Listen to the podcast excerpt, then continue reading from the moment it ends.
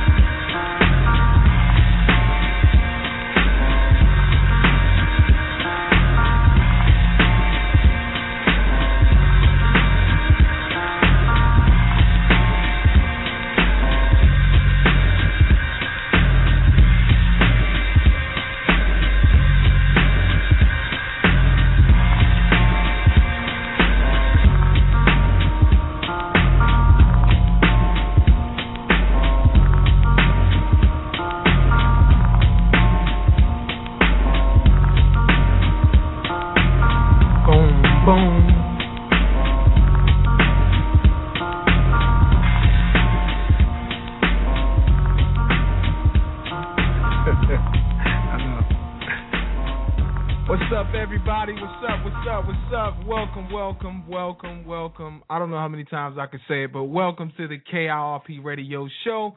KIRP, keeping it real with Pudgy Radio Show, baby, the number one black conservative radio show, Southeastern United States online. We do it B I G. Shout out to all the listeners out there, all the supporters out there, everybody who tunes in every week, shows us that love online via radio, whatever. We got LA in the house with us live tonight, 5 p.m. on the West Coast, uh, West Coast about it, AM radio, anywhere from 5:30 a.m. through 1600 a.m. radio. If it's fuzzy, I can help you. You got to log in online and listen with us. And online, you can hit us up. You can hit us up. Excuse my language, hitting us up. What is a hitting up?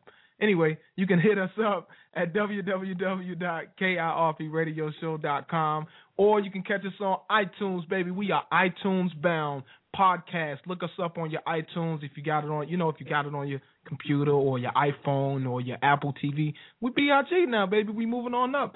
So if you're on iTunes, you can also hit us up, iTunes podcast, keyword KIRP Radio Show. And we got other ways, man. If you want to log in and listen to us via phone, regular phone, phone line, whatever you want to call it, 619-638-8559 is the number. Make sure you hit one if you got a comment, and we will try our best to get you on. Sometimes I ignore you guys, but uh, that's when I got a whole lot of talking to do. And if anybody know me right, they know I can talk a lot, and that's why the radio is such a success. I want to feel like not such a success because God provided for us. So BIG shout out to Christ, man. That's how we roll. We Christ rollers over here. Bible thumping, Constitution believing, civil rights loving. We are all of that. And if you don't like that, guess what? You're on the wrong radio show. Too bad. We give Christ props over here, baby. Anyway, it's been a lot going on in the news. Uh, we had a beautiful show last week. We have a beautiful show every week. You know what I mean? We we have a beautiful show last week, and uh, you know, 2012 has been a has been quite the year. I, I wonder, I wonder, is it has it been? It, it, I wonder if the year's been so great because uh, on 12 12 12 it's supposed to be the end of the world. I don't know if you guys know about that. 12 12 12 is supposed to be the end of the world. You heard it here first. Give me props for that. I don't I don't claim to be God Almighty, but that's just some rumors that I heard that you know the end of the world was on 12 12 12. So I couldn't leave y'all out. You know that give you guys almost a whole year, almost 11 months and three days, four days. What's the day? The eighth? Yeah, four days. So we you got 11 months and four days to get right. Well, not quite. Well, whatever it is. December 12th is supposed to be the end of the world. So that give all you guys who, you know, you like to get your party on and, you know, you like to play with God and do all this, that, and the other. And then you try to come back and pick him up and, you know, get on his good seat and good side and all that. And you just out here walking with no coverage every day. It give all you guys a chance to get right. For real, for real. So 12 12 12 is supposed to be the end of the world. I don't know if it's true. I'm just reporting the news, baby. We got to report the news. So I'm reporting the news to you guys and letting you guys know when the end of the world is. You have not heard that anywhere before. You might have heard it on the rumor, but not on the radio. So I brought it to you first. Y'all give me, go to your Facebook pages and all this and that and give me props for telling you guys when the end of the world was because I'm that dude. Anyway it's crazy, man. We got a lot going on here. All my people out there in LA, BIG, shout out to you guys. My folks in Long Beach, I see you, man, in the LBC. Shout out to all you guys. Chowan University gave us some love. Chowan, we in NC this time, baby. Chowan uh, College, not University. Chowan College gave us some love. Livingstone gave us some love. Uh, even, ew, Duke University gave us some love. We got no love from the Tar Heels. I can't believe it. No Carolina love, and that's my squad. I'm getting love from Duke and can't get no UNC love. What's the problem with that? Shout out to you guys out there. Shout out to First First Presbyterian Church in uh is this Oakland? I don't know if it's Oakland, but shout out to you guys out there, First Presbyterian Church. I don't have anything else on you guys. All the people that emailed us out there, you guys are BLG in my book. I told you we do shout outs, so hit us up if you got a shout out or you got to make a comment. We're on Twitter at symbol KIRP Radio Show. And if you want to talk to me and you got something to say or bone to pick with me, you can email us KIRPradio at gmail.com. You can also hit me up on Twitter myself personally. And I do respond, folks. I interact with everybody, and it's just all love. At symbol NC Pudgy, that's me. You know, throw your rants and your raves, and we can talk about it, and we can do this, that, and the third. You know, it is what it is, man. Right now, let me tell you guys something.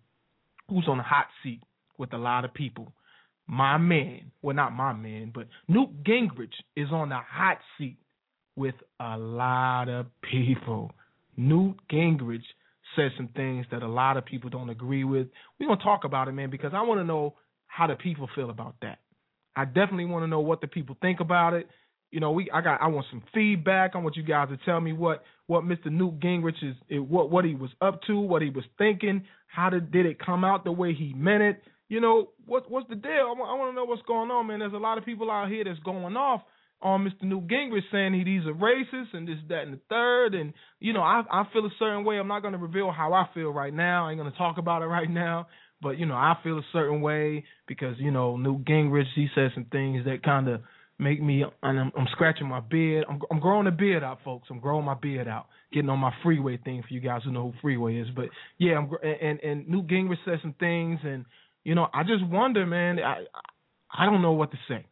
Okay, I don't know what to say. I'm gonna I'm gonna get across that later. Matter of fact, me and my co-host who who will be here real soon, we're gonna talk about that later, man, because there's some crazy stuff that's going on, man.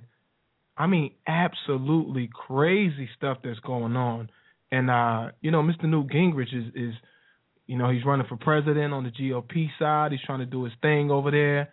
You know, and it is what it is, man. But I don't know what to tell you guys, but tonight we got a special show for you, man. Just gotta let you guys know who's coming through. I got my man, Mr. Ken Raymond. Ken Raymond is coming through. He's gonna show us a lot of love. Ken Raymond is gonna hold us down, and uh, he's gonna get give us a little bit of information. Ken Raymond is part of the Frederick Douglass Foundation at NC, always holding it down. And uh, this man is quite the historian. Let me let me tell you, if if you guys don't know who Ken Raymond is, what you need to do is look him up. K E N R A Y M O N D. He's on Facebook. Look his name up. He's got some stuff on here, man, that will completely blow your mind. He goes back and and he's in the history, man. And this he I call him a historian. I know I know that he's not a, a quote unquote historian. I, I realize that, but I call him a historian because of the things that he brings to the forefront. It's quite amazing some of the topics that he that he that he brings up and some of the some of the information through history that he gives us. And it's crazy, man. I love it. it it's it's you know it's very educational. I appreciate what Ken does, and uh, look him up, man. He's he's on Facebook, K E N R A Y M O N D, Ken Raymond, Frederick Douglass Foundation leader, one of the presidents with the organization. I forget what county, part of my language. I believe it's Winston Salem, if I'm not mistaken. And uh, you know, Ken's gonna come through and he's gonna drop some bombs, let us know what's going on, gonna hold us down. Also, got one more special guest for you guys that's coming up, and which is my co-host. And uh, I got to let you guys know the reason we broadcasting an hour early is because we're live on the West Side, live on the West Coast. Shout out to all my people on the West Coast, but we're live on the West Coast tonight. We're always live with DC for most nights. Um, we do repeat episodes every Wednesday night, same time, 8 p.m. And uh, you know, if you missed the live broadcast, you can always podcast it on iTunes or podcast it on Blog Talk or on the KIRP Radio Show dot com website. Um, but another special guest that we have tonight is Alfonzo. They call him Zo. Rachel. Zo-Nation. You can you can hit up Zo, man. This guy is is uh you can look him up on machosauce.com. He's quite the personality. Zo PJTV, he's on PJTV, has his own show on there called Zoe Nation. Zo is one of those guys who stands out way, way, way above the rest. And uh, Zo will be, to, be with us in about 30 to 45 minutes at most. Zo's gonna come on here. He's, you know, he's the co-host, man. We're gonna have him throughout the show. He's gonna come on and show some love. He's got a lot of things going on. He's got an audio book going on, and uh, until he comes on the show or, or throughout the show, we're gonna play a lot of information uh, about Zo, a lot of things that you guys can check out. And uh, you know, that's who he is, man. Zo's a great guy. I have to go in two minutes. I got to go to the 7:15 break, and then when we come back, we're gonna talk about a little bit of Newt Gingrich, man, because I want to know even before my co-host gets here, even before my guest arrives, we're gonna talk about a little bit of Newt Gingrich. But you know, the topic of tonight's show, for all folks who don't know, is the GOP versus the Democratic Party and the black vote. Not and the black vote, but the black vote who really cares about the black vote? I'm, I'm really curious about who cares about the black vote because I don't know anymore. You know, if you look through history, you know that the Republicans did a lot of great things thus far as legislation for blacks that people just don't know about, and a lot of those I'm going to read off here in a moment. As a matter of fact, when I come back off the first break, I'm going to read read a couple of those things off uh, before I get into the Newt Gingrich thing. And uh, the Democrats say that they're the leaders of the black community. They say that they hold the key to a proper uh, uh, black community, and they have been for the last 40, 50 years. Listen, if they do, they fail at it miserably, in my opinion. Um, I, I love the local NAACP chapters. The local people really put it in. They they get in. They do a lot of work. They grind because they're people just like us that realize things, the disparities in these neighborhoods and these communities.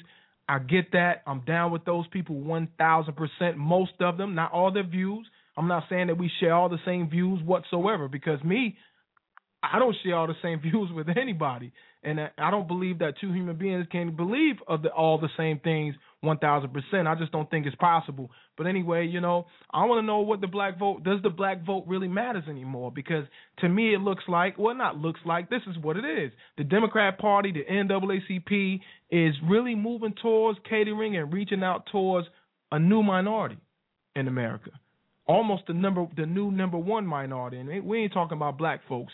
So you know, there's a lot of stuff going on, man, and uh, we got to find out what the GOP has done because for the GOP to have been passing so much legislation representing black folks and doing so many things for the black folks or black folks in America, it seems like they stood back and watched. I don't know. We'll see. After this break, I'll be right back, man. You're rocking with the KIRP radio show. 619-638-8559 is the number. If you got a comment, make sure you hit that number one, and I'll get you on as soon as possible. If you're on iTunes, shout out to all my iTunes listeners. Hit us up on Facebook. That's facebook.com slash KIRP Radio Show. On Twitter, at symbol NC Pudgy is me. At symbol KIRP Radio Show. Leave us a comment. Let us know what's going on. You rocking with the number one black conservative radio show, Southeastern United States. We hold it down.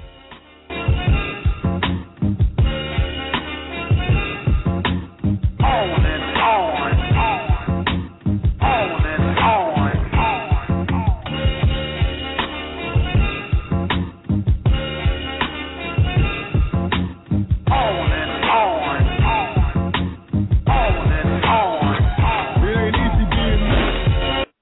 all your trucking needs, make sure you contact Allen's Trucking LLC. That's Allen's Trucking LLC, owner Brian Allen and BA Welding Incorporated. For all your trucking or your welding needs or transportation needs across the country, make sure you contact Allen's Trucking LLC out of Winston-Salem, North Carolina. Their number is 919-426-5455. Again, 919-426-5455. If you have transportation needs and you need to get your equipment there on time, make sure you contact Allen's Trucking LLC.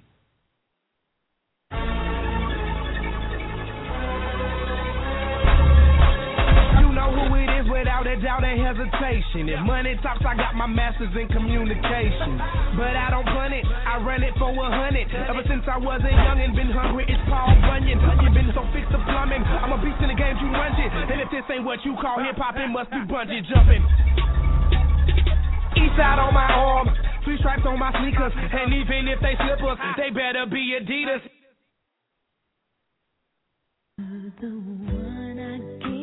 Sixty thousand North Carolina families are affected by autism. One out of every 110 children born today will be diagnosed with autism. If you have any questions or need support, we can help. The Autism Society of North Carolina can be reached at 800 442 2762. Again, that's 800 442 2762. Remember, 60,000 North Carolina families are affected by autism, and one out of every 110 children born will be diagnosed with autism as well. If you need to reach them by the web, the address is www.autismsociety-nc.org. You can also reach them on Facebook, Twitter, and you can reach them on YouTube. Love somebody today.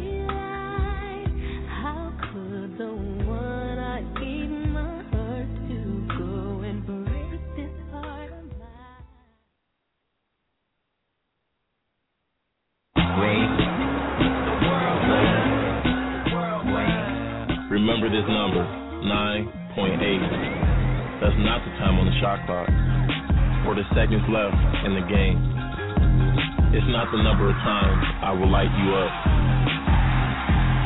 Nah, 9.8 isn't any of that. It's ounces. And that makes this the lightest ever.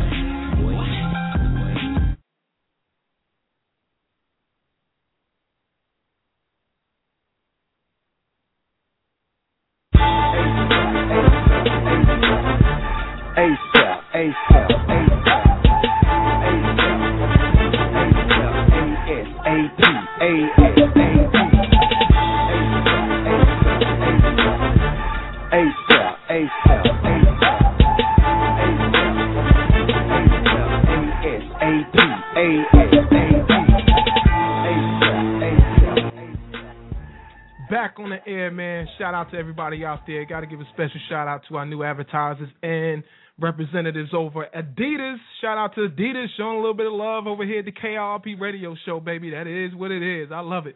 Anyway, um, it's been quite the week for me, man. Yesterday, I um I got a confession to make before everybody in Radio Land, before you know, all the listeners out there, before the whole wide world, before all 200 and I think it what was it last 12,000? I don't know. I think we were at 212,000 listeners, and, and I got to speak up about that, man. That's a let me say we were at 212,000 listeners. Let me say it like that, like I'm enthused because I was happy as hell when I saw those numbers and keep it keep it 1,000. But um, and I got to change that too. I keep I keep saying the, the H word, and I'm trying to be positive. I'm trying to stop cursing and all that. I'm doing a pretty good job trying to stop cursing, and uh, you know, until I get attacked by a bunch of liberal Dems who start acting stupid, like I don't know what reality is. But it is what it is, man. I'm happy as heaven. All right, how about that? That's the new word for everybody. Happy as heaven. All right, I'm happy. I was happy as heaven when I saw those numbers at 212,000. Haven't checked for this week. I'm sure John and the, and the guy and the crew have, but I don't know what they are right now. I apologize, folks. But we're gonna say before all, I got a confession to make. Before all 212,000 plus listeners out there that shows us love, and my confession is, I own slaves. It is, and they are my children. you see, I keep it, and I know some people. Oh, I can't believe he called his kids children, his his his children slaves, and oh, he think that's funny. And slavery was it, man, shut up, okay? I'm I'm like Jon Huntsman on that, man. Just shut up. That's stupid. All right, my I love my babies to death, man. But you know what? We got it in yesterday. Daddy cleaned out the garage. They raked some more leaves, man, against against the street and all that. Cleaned the garage, man, and, and it was a busy day, man. The kids held it down. They always hold it down, but they definitely held it down honor rolls all across the board in the house, man. It's a beautiful thing. And uh one grade I didn't like. I'm not even going to share that. I normally share the good and the bad, but I'm not even going to share that this time because I, I'm I feel a certain way about that. I can't I can't even take it.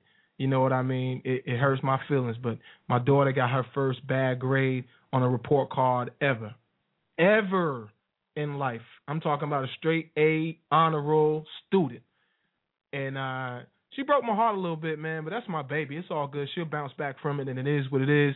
And uh, I, I know what it is. The battle of the books took all her attention, man. She's the second best reader in the class. I'm sorry, my bad. In the school, second best reader in the school. So she's got a lot on the plate, man, with these AG classes and all that. So I understand. We're gonna take away that iPad. Okay, we're gonna take away that MP3 player. Yeah. Mhm. Yeah. Right, baby. Yeah. I'm sure she's nodding her head. Yeah, that's she already took that. My bad. So the iPad is gone, the MP3 player is gone, and the battle of the books got to say bye bye. I don't care if she is excelling at it, but it's taken away from classroom work. So battle of the books got to go bye bye. It's all love, and uh, we got to fix that. But anyway, honor rolls across the board. The kids, my little slaves, held it down. I don't care who don't like that word. Too bad. Kiss my butt. So my crew held it down. We got the garage cleaned out. They got the yard cleaned up. I got pictures of that. I'm gonna post that, man. They enjoyed working. People rolled by and they blew the horn at them and they waved. And you know, one guy walked by and said, "You guys are having fun, aren't you?" They said, "No." And you know, it was it is what it is, man. But shout out to all my crew, man. And we did what we did. And uh, that's my confession, man. We got a lot lot done this week. And there was a lot of other things that were going on across the board, politically speaking, as well. And uh, a lot of people were talking about what Mr. Newt Gingrich said. And uh, here's what happens.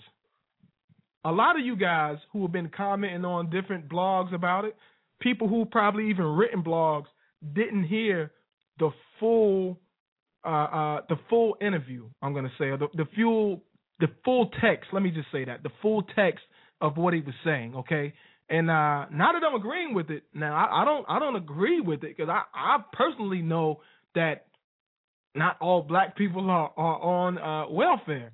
And uh, shockingly enough, uh, what we don't realize is is way under 30 b- black folks on welfare, somewhere around 26, 27 percent, if I'm not mistaken. So definitely under 30 percent, folks, blacks on welfare. But you hear it, you hear black people and welfare together in a sentence so damn often, so often that people try to equate like every single black person in the world that works a job or when they're down and out they get on welfare. And that's just a lie.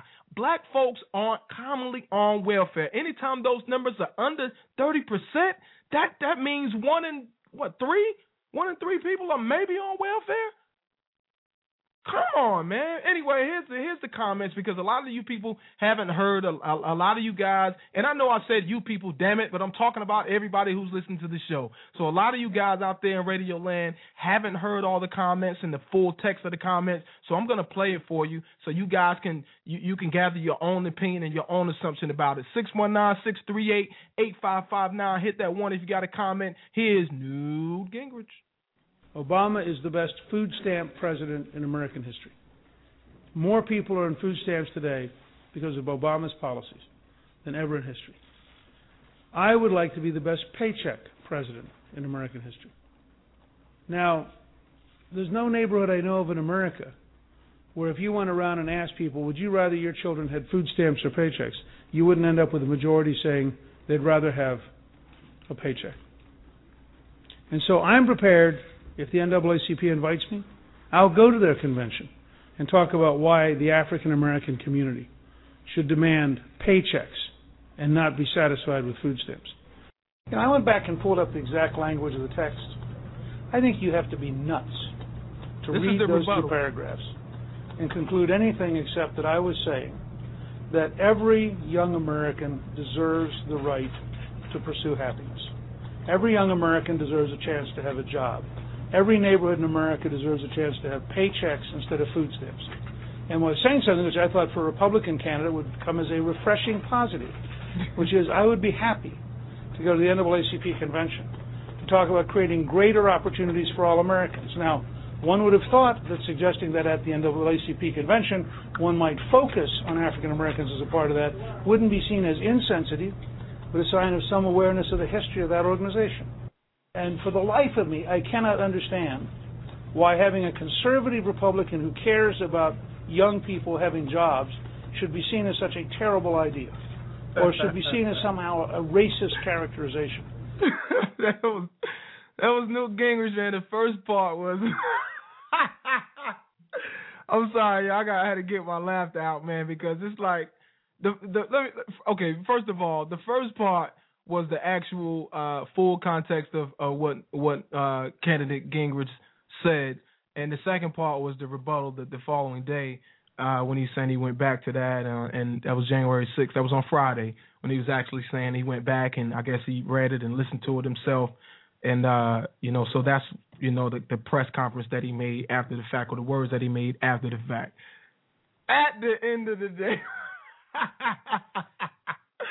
this is funny to me, man, because like politicians, here's what happened with politicians, right? They always make these statements because they try to get the crowd behind them. You know what I'm saying? They they they they grab the podium, they stand they stand firm, and they try to look so wonderful and speak so tough and so strong and so proud. And he grabbed the mic and goofed, man. That's what he did. He made a he put his foot in his mouth. Okay, Newt Gingrich put his foot in his mouth and he said way too much. But the problem with me is that I feel like the man spoke from the heart. I really do. I think that part of that made, made part of what he said was probably taken out of context. A lot of people took it way to the extreme. I feel like I know what Newt Gingrich meant, but I also feel like I know what he said, and I feel like he said it from the heart. Going to a caller out of the 704 before I put my foot in the mouth. Call out the 704. You the only 704 with us, baby. You on the air with Pudgy. What's up? What's up, kid? This is Larry Shannon. Hey Larry, how you doing, my brother? I'm Blessings, doing man. wonderful. Happy New Year's to you, man. Happy New Year to you, as, big brother. As most of you guys know, I'm a Republican. Yes, sir. Newt is a fool in the race, and he's been one for years. and everybody needs to wake up and realize that he meant he meant it from his heart, exactly the way he he said it the first time. Mm-hmm. That's what he meant. He's shown it with his little Barbie wife, you know. Uh, and, and, and I would I would work for the Republicans before I if he if he was the candidate running before mm-hmm. I would see him get in office as president of the United States. Can you imagine what we'd have to put up with? Man, this no, you know what? I can't even imagine. From Newt Gingrich, I can't Yeah. even imagine because God knows a comment like that is not presidential. Even if you thought that way, Larry, a comment like that isn't presidential, man. You don't you don't create that kind of controversy or make a comment that stupid to be uh, uh, for people to take their own opinion from it and sway it whichever way they want. A presidential con- candidate is smarter than that, in my opinion. No, but you know what you say in the back room, and what you say in your home, and what you say among your friends. Eventually, it's gonna come out. You're gonna slip and say it. Oh yeah. I don't care where you are because that's what he believes. That's where his thinking is at. That's where his mind is at. That's where his heart is at. So I'm glad he said it. Yeah, me too. Me too. I'm very, glad he put the spotlight on himself. You know, because I didn't like him from the beginning. Anytime you take one, you you you in, in the back rooms and what they call that sideline trading, trading, Yes, sir. whatever it is, you trade. know, and you get one one point three or one point six million dollars for Fannie Mae as a consultant. Come on, Fannie Mae out of all people. yeah, Fannie come Mae. on, come on, Serious. you know, and that's a and that was that's a government run agency. So uh, actually, as an elected official, he had no right to even do consulting work for them. Ooh, see, we don't want to talk about. People don't want to talk about that. Why not? It's a, you need to talk about the truth. If we don't start getting the truth and start voting intelligently, now to be honest with you, and some people may, you know, not agree with me, I would suggest that everybody take a closer look at Rick, Rick Santorum. Uh oh. What What do you mean a closer look at Rick Santorum? Give Give us a little bit of insight on that. I happened to, uh, to to meet Rick um, when I was involved with the NAACP and the Urban League and several organizations and was working for the county in um, Pennsylvania. Mhm. and he had us come to um um we were talking about faith based organizations and the role they can play in the community and the government. Rick was open and was a good listener and he began to listen and take notes and he began to try to do some work. But when you have so many people in the Senate that are against that type of thinking and that sort of mindset, there was very little he could do at the time. Mm. The guy has integrity. I know him personally. I know his family. Mhm. I've met his children, and the guy has a lot of integrity. And I'm amazed that he's making it this far at this point. So maybe other people are seeing the same thing I've seen, and a lot of people in Pennsylvania have begun to see, especially in the faith-based groups. Mm, I like that faith based group. You- Yeah. You know what's crazy? He is he is right behind uh Romney right now. Mhm. Romney seems to have have a, a, a substantial lead, but he's right behind Santorum's right behind Romney, and uh, his Yeah. campaign is taking the 360. And maybe people are paying more attention. One thing that I do know, as as the more time goes on, more people keep putting their foots in their mouths, so their feet in their mouths. So what happens is that give it a little bit of time, and this total election may I'm sorry, this total primary may change again. I just don't know what's going to happen because there's a lot of people that's campaigning off of what they think the people want and not what's in their heart, and and it seems that that's coming out more the more the more they speak, the more places they go, the more questions they've been asked. As it should. But Yes. also, you have to realize that Romney had money when he first decided to come out, and he has a lot of backers. Watch Absolutely. that. Absolutely. Well, how you feel about that though? McCain came out backing Romney. Eh, eh, There's everybody basically has backed Mitt Romney. What's up with that? They probably a lot, a lot um, most of them probably really think alike in their hearts the same way he thinks, Hmm. And have the same beliefs that he has. That's a dangerous thing. Yes, And sir. That's what gets me nervous about the election. Like-minded people, even though they may say things on the campaign trail, but all that bashing and all that other kind of stuff. Man, I don't want to know what somebody else did. I want to know what you're gonna do Yeah. and That what killed- your plans are to that- make that a abs- difference. That absolutely crushed Herman Cain with uh what he had done or allegedly had done. I don't know. Mhm. And uh, you know, on, on a whole nother topic, let me ask you this question right here, real quick: the black vote, because that's what the topic of the show is about. The black vote, GOP versus the Democratic Party. Who cares about the black vote, Mr. Larry, right now, my brother? Who who really cares about the black vote in 2012 when when only again less than 30% of black or 14 to 17% of blacks are voting, okay? And and those were record numbers under Obama, by the way. And, And I, but I- worked the polls during Obama, and um, I was one of the um, what do you call those? Um, Uh, poll judge. one of the, yeah, poll judge at the time. There were so many people that were coming in there that didn't even know how to say the man's name. wow. They just told me that black man. Now, what's his name? Oh, something. Where's he at on the ballot? And they were just pushing buttons. And a lot of the, you know, a lot of the Democrats who work in the polls were going into the polls pushing buttons for them. They had no idea of any of the issues, and I understand that. I honestly understand that because we've been struggling and been fighting for and what we what we thought was justice at the time, equality, and to see a black man being able to you know make it to that level, there was a lot of pride. Mhm. But now because the black community is still suffering at this point, I don't know if the pride has remained. Wow. So I don't know if you'll get those same numbers out. You know, it's they those people were seeing hope. But you know, when you see those people in the same situation or in in some situations worse Hmm. than it was the last time they made it to the poll. They were bringing bus loads in Yeah, from nursing homes and stuff, you know, and because they thought hope was alive again, you Mhm. know, and now they don't see any difference in their life, any change in their life. I think they've lost hope again, and they're going to go back to that same uh, that, that like I stay on that. The way you think, your mindset is going what is what's going to be the cause of turning things around for you, Right. you know. And I think a lot of them have lost hope again. Wow. So I don't know if we're going to see them at the polls again this time. That's sad, man. It, it's it's sad that a lot of folks are going to be lost like that because, you know, man. I, I okay. Here's the thing. I I think that everybody should vote. Okay, and, and I always hear in a lot of places I go, and, and I'm in some unconventional places. Let me tell you, I'm in some places a whole lot of people listen to this show just scared to go. Okay, and that's just me. It's cool. It is what it is. So I talk to a lot of people, and and from a street peddler to a professional, I get some of the same things. And now this is what's scary.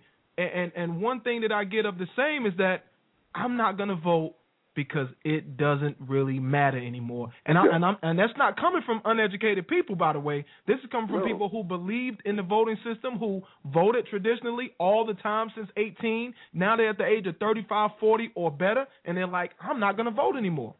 They've lost hope. But the thing about it, the only thing I can tell you, don't lose hope because too many people gave up their their lives for you to have the right to vote. Amen. You know, I was in college at the time, and I was I went to Alabama and a few other places to do voter registration, and I saw the hope in the people. They just had an opportunity to vote, but somehow because of the electorate vote and all the other foolishness that goes on in the elections and in politics, people have lost that hope again and that dream. Mm. And that's one thing we just can't afford to do. We have to keep fighting because, like I said, too many people gave up uh, uh, some dear things, families, their lives, and you know, we're getting beat. You know, and uh, too much was given up for us to just give up on it now. Sure was. Sure was. You know, so And- that's, and, uh, that's the only thing I have. I'm a voter. I'm the only one voting. I'm with you, brother. I, I'll vote until I leave here, man. Until I go on to the kingdom, I will be voting. That's You right. believe that. and if I get old and can't get to it myself, somebody gonna take me. I know that's right. We ain't gonna bust you yeah. there though. Not not on the bus. We gonna make sure you can you can press the press the button by yourself. And you know That's something? E- even from what you just said, and that's the reason why I don't like straight ticket voting. And I, I know it's impossible, almost impossible, to know information about every single candidate in in a general Mm-hmm. election.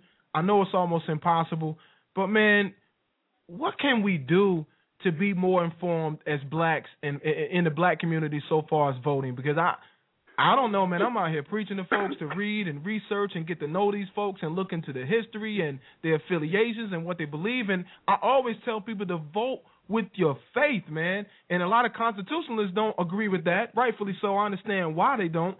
But to me, it's Christ first and then Constitution next. Now, I don't know how a lot of people feel about that. They don't like it. But for people who believe in Christ, I always say vote with your faith first. And if you vote with your faith, there's no way in heck you can vote for Obama. you know, you you have to really take that. You know, our churches are in the forefront because most of the time, if people don't do anything during certain times or certain times of years, they begin to go to church. There is a responsibility to our religious leaders Yes, in the church to begin to educate and begin to preach and tell the truth. You know, in our church, I remember they were doing through the whole thing, you know, um, Democrats, registered Democrat and stuff. And I'm kind of bold. and forgive me for that. You know, when the girl got up and made the announcement, I got up and went right to the podium and stood next to her and said, "You have to remember the Republicans are the only ones." Hold up, man. Did you put up the finger like you know the one finger that said "excuse me" when you went up there? No, I ain't say excuse me because I go in boldness. The Bible says you go in boldness when you begin. This is time to educate our people and keep them out of the dark. Sure. You know, and that's exactly what I did. I got bold, and nobody corrected me. So I felt like it was all right. My pastor didn't call me for a meeting. Nobody else called me for a meeting because I was waiting for that. I wanted to meet. You know, Hold on, let- let- one me side of the truth. Let, let me Huh? save you a favor though, real quick. You you know why you didn't get him it, to call into an office or nothing? Because you know what everybody said. What? Brother Larry crazy. Brother, Yeah, that- um, Brother Larry crazy. Don't mess with Brother Larry because Brother Larry they they didn't invite you because they they didn't want you to go off.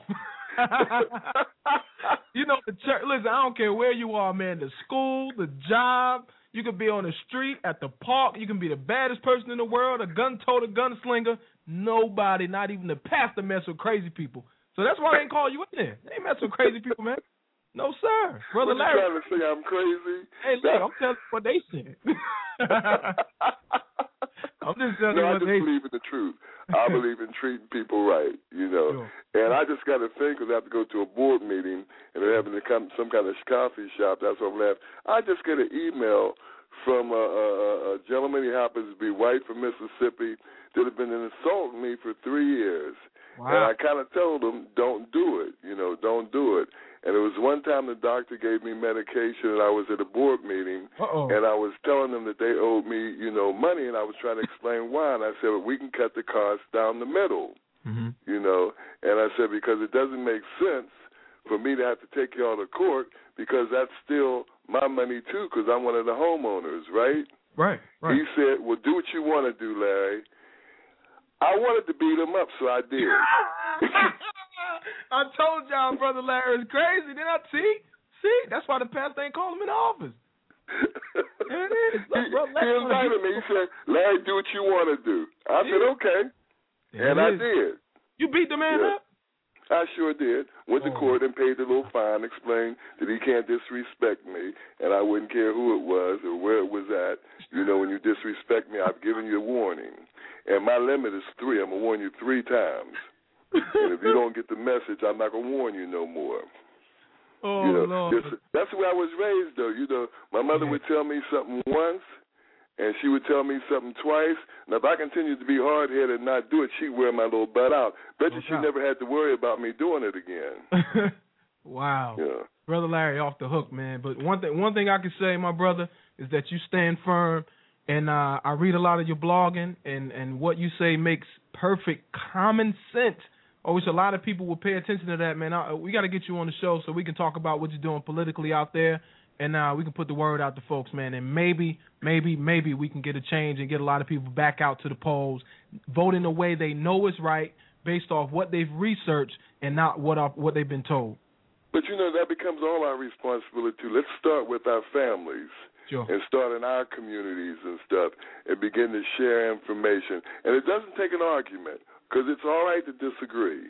Yeah. You know, with somebody, but bring some facts to the table and begin to show some things to people around you. Man, I be with young people all the time and be giving them information. You know, and ask them, what do you think about that? How do you feel about that? How's this affecting your family? Wow. your situation now. What could be done to make it different? You know, so I be having them trying to think. Yeah. You know, trying to think about what's going on, so you can make an intelligent decision when you go in there. Because if I don't know you and I don't know anything about you, I just don't vote for nobody in that in that area. Vote for P. There it is. NCP. there it is, man. Brother Larry, I Okay. appreciate you calling, my brother, and uh, be blessed, man. Hope you, man. hope you call in more. And you know, I'll see you soon. I'll be in Charlotte doing some stuff around the DNC time. Got to be out there. Fantastic. Got to okay. be out there. And you know, All if you need, you know, if you know, you need a place to stay. There's plenty of room here. I'll be looking you up, brother, because hotels will be high around that time. I don't want us know. Okay. All right. doubt. Talk to you later. All right, you too. Be blessed. Six one nine six three eight eight five five nine is the number, folks. Make sure you hit us up. You know, it, it is what it is.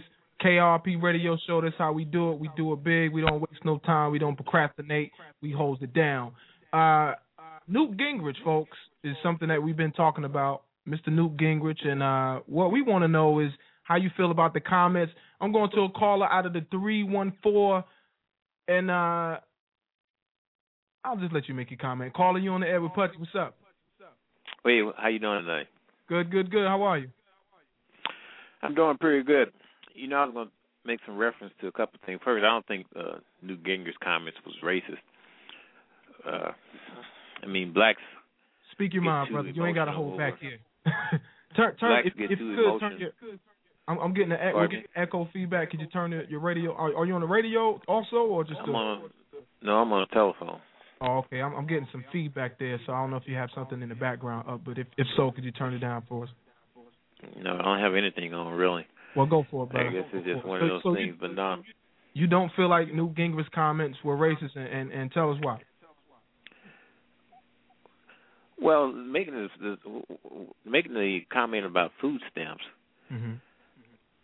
I mean, why is it that uh, blacks get so emotional on the subject of food stamps, welfare, Medicaid, and those are programs for those who at the very bottom. Uh, at what point in time do we want to get up from the very bottom? Is Well- the question that I ask.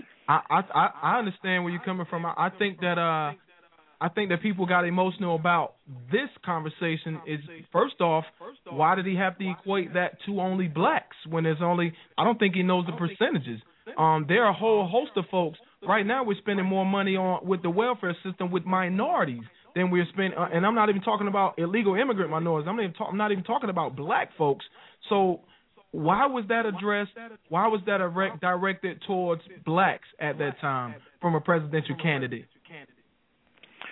Well, as as an ethnic group, black, a large proportion of African American black population is on food stamps.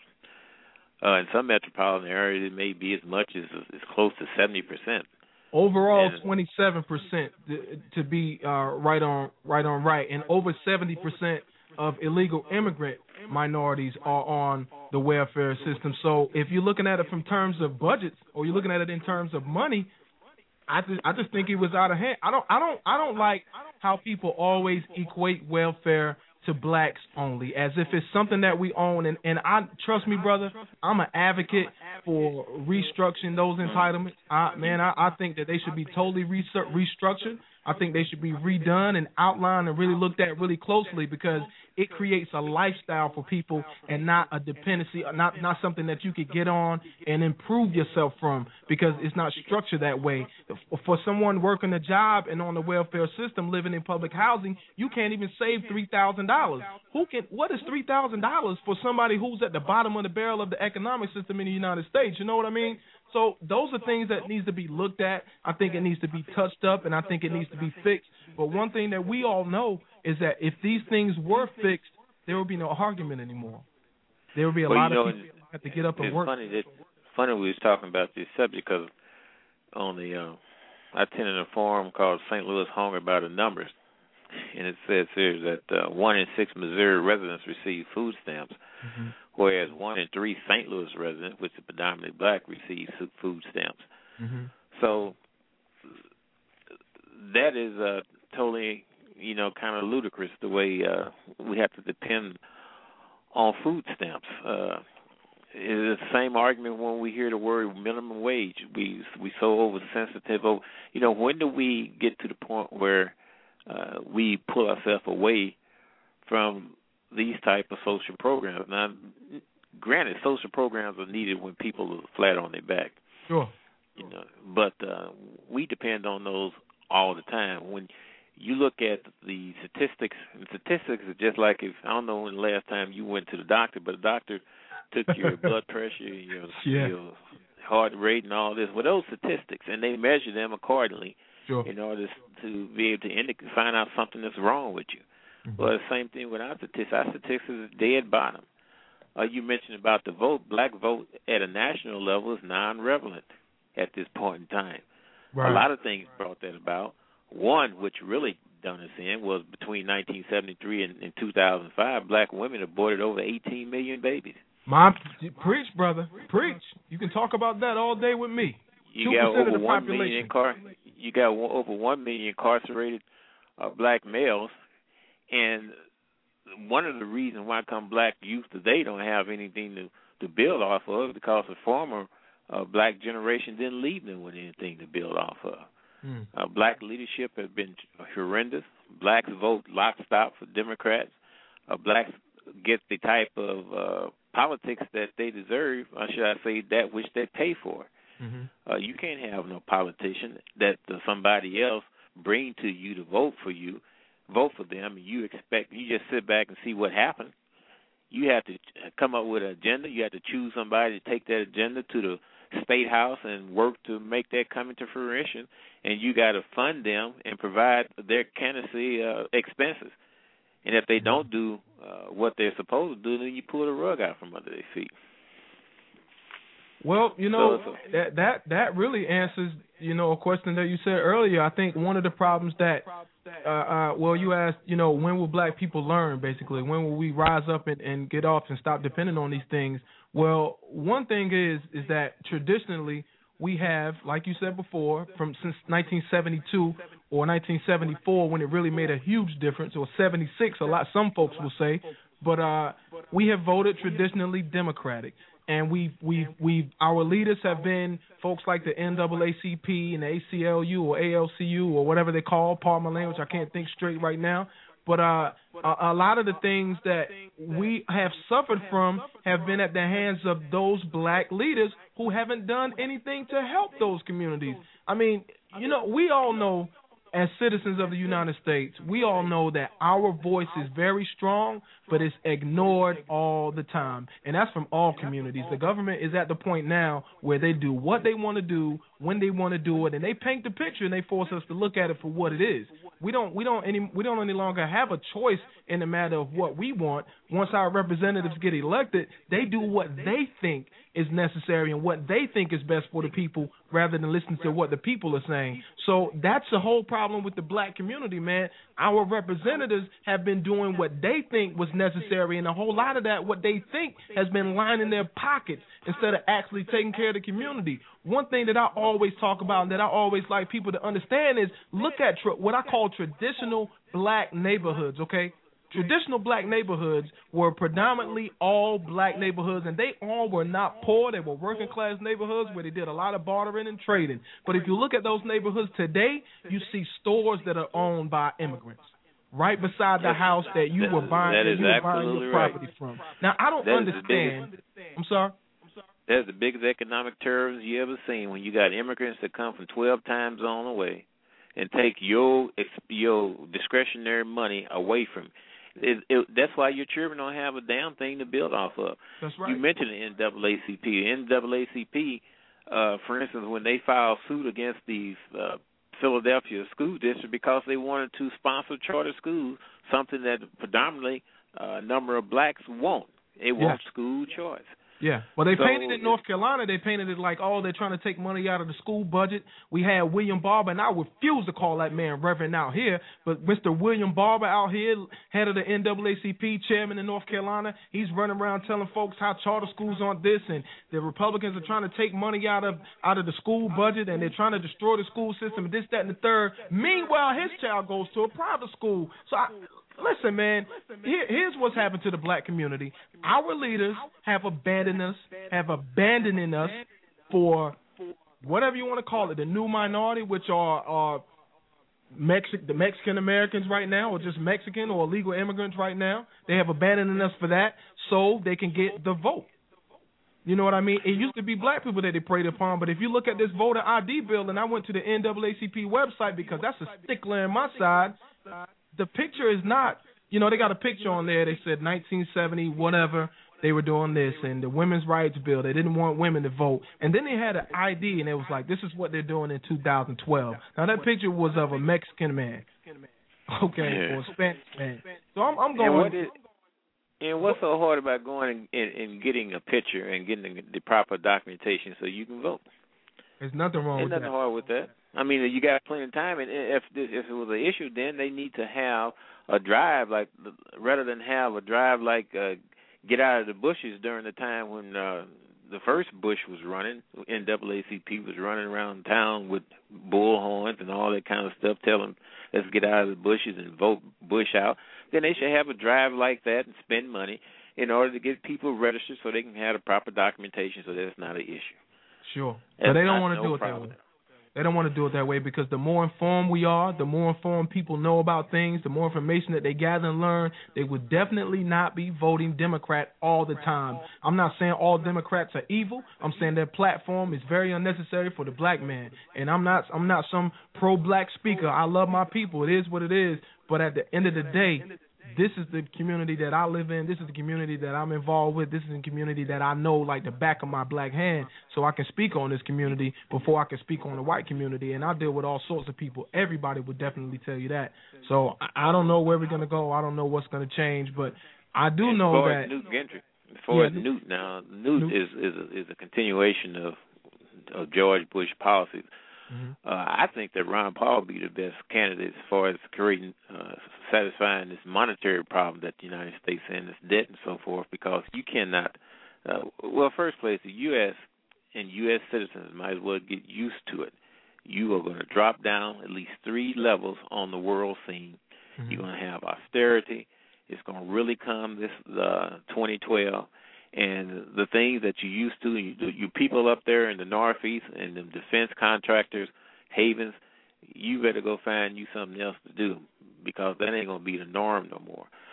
The thing that permitted the United States to get first on the uh, world scene, along with her NATO posse, you know, the world is hip to that stuff, and it ain't going to go over no longer. It's a whole different ballpark out here. The seat of uh, there's going to be a transfer of wealth, a, a transfer of power is, is coming, and it's going to move away from the west. It's moving to the east, and it's going to head back down into the southern region of the country, back into Africa and South America and so forth. You and I may not live to see that, but some things you just can't change. It's just going to happen that way. It's the will of something. Wow. All I can say is uh we do what we do while we're here, man, and and you know keep informing people and letting people know. But you know, that's life. You know, that's life. And one other thing, you know, in 2008, black vote made a difference for the Democratic Party in only six states, people. Six states. Democrats won North Carolina by 13,700 votes. Wow. During the uh, midterm, they could not carry those states. Now, I'm, I'm not sure about North Carolina, but I know that they, uh, Florida, North Carolina, Virginia, Ohio, Indiana, and Maryland was the only states where Democrats needed black vote. All the other states could have stayed at home. It's just that bad. It- The electoral count would have been 269, 269 between Obama and McCain if Mhm. blacks had not gave that extra 96 uh, electoral votes by giving them them six uh, states. That's a fact. I like the electoral. I like the electoral college because uh, if you didn't have it, then politicians could spend ninety percent of their money in states like uh, New York and California, Where and possibly one other state, right, and, and win it by the populist vote. So uh, the way it is now, you got to spread that around, and uh, you know it works pretty good. Our caucus is a voice of the agriculture base. The New Hampshire caucus is a voice of the defense base. You know, people Mhm. that work for defense contractors. When it moves back down toward the east, you're gonna have the voice of the government workers. Uh, That's right. base. Yeah. So uh, that's how it goes. That's some information for you listeners out there, man. Six one nine six three eight eight five five nine is the number. My brother, I wish you the best and blessings to you. Hope you can call back again one Sunday. Yeah, keep up good work, man. I really appreciate it. No doubt about it. Thanks for calling in. And also, we got our, you know, our special guest Alfonzo Rachel's coming up soon, and my man Ken Raymond. So make sure you stay tuned for that. It is, folks, man. That is what it is. Uh, six one nine six three eight eight five five nine is the number. Press one if you got a comment. But we got to go to a commercial. I got a couple of callers on here, man. Three three six two one three eight zero four. I'm sorry, eight zero two seven zero four. We got a bunch of callers, man. You guys hang with us. I got to go to a commercial. But when we come back, my man Ken Raymond will be on the line with us, And my co-host for the evening, Alfonzo Rachel, will be coming up really soon. You're listening to the KIRP radio show, the number one black conservative radio show in the southeastern United States, baby. That's how we get it in. That's how we do it. Going to commercial. We'll be right back.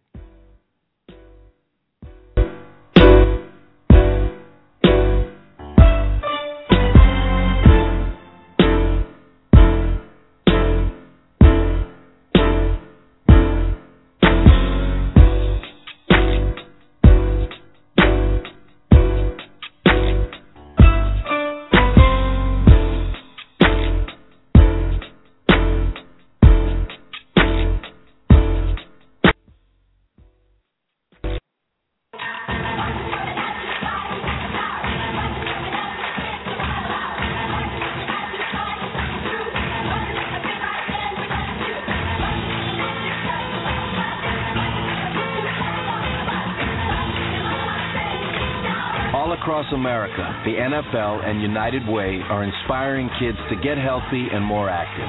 Join the Play 60 movement. Pledge to Play 60 today at liveunited.org.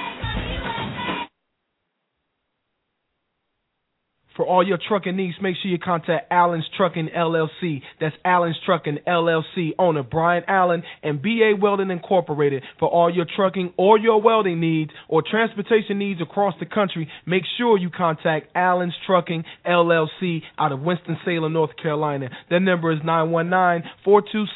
919-426-5455. Again, 919-426-5455. If you have transportation needs and you need to get your equipment there on time, make sure you contact Allen's Trucking LLC. 9.8 ounces is nothing. 9.8 ounces is everything. It's the difference between empty bleachers and packed houses. It's the difference between showing up and taking over. It's the difference between JV and VIP. Because the difference between nothing and everything is 9.8 ounces. The difference is the Adidas Adizero Crazy Light, the lightest ever. Available at Foot Locker. Do you have a garage full of old junk? At least you think it's old junk. How about a storage that you've been paying the bill on for so long and you've just been moving stuff into and you're ready to get rid of it when you look at it all the time? Well, if you do, make sure you contact Faulkner's Antiques before you throw it away. Again, that's Faulkner's Antiques out of Burlington, North Carolina. Faulkner's will pay you top dollar for estates, sterling, old furniture, pottery, signs, old toys, and etc. Faulkner's Antiques, they specialize in some of the most prolific antiques in this part of Eastern North Carolina or the USA. So make sure you contact Wayne Prophet at Faulkner's Antiques, 336 214-6427. Again, that's Wayne Prophet. That's the man you want to talk to at Faulkner's Antiques, 336-214-6427. And if you get a hold of Wayne, guess what? He'll come to you free of charge. And if you can't get to him at that number, make sure you dial this other number, 336-675-4897. And don't forget, Wayne Prophet at Faulkner's Antiques says, don't forget the reason for the season.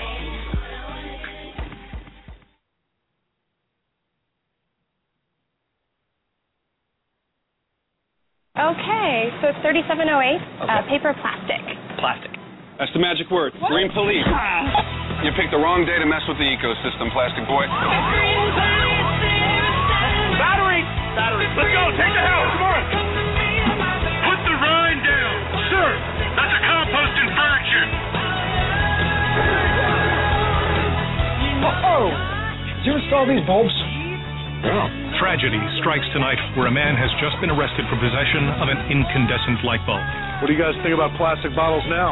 The water setting is at 105.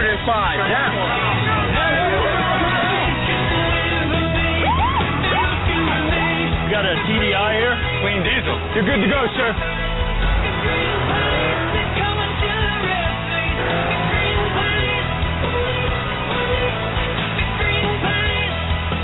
Good afternoon, officers. Are those foam cuffs you're drinking from? Yeah.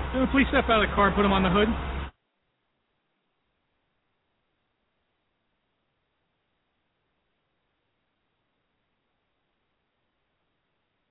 Scientific test proved When you drink Dr. Pepper slow, the 23 flavors taste even better.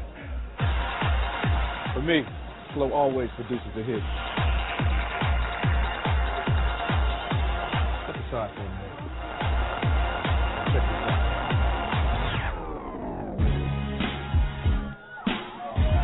Slower is better. Trust me.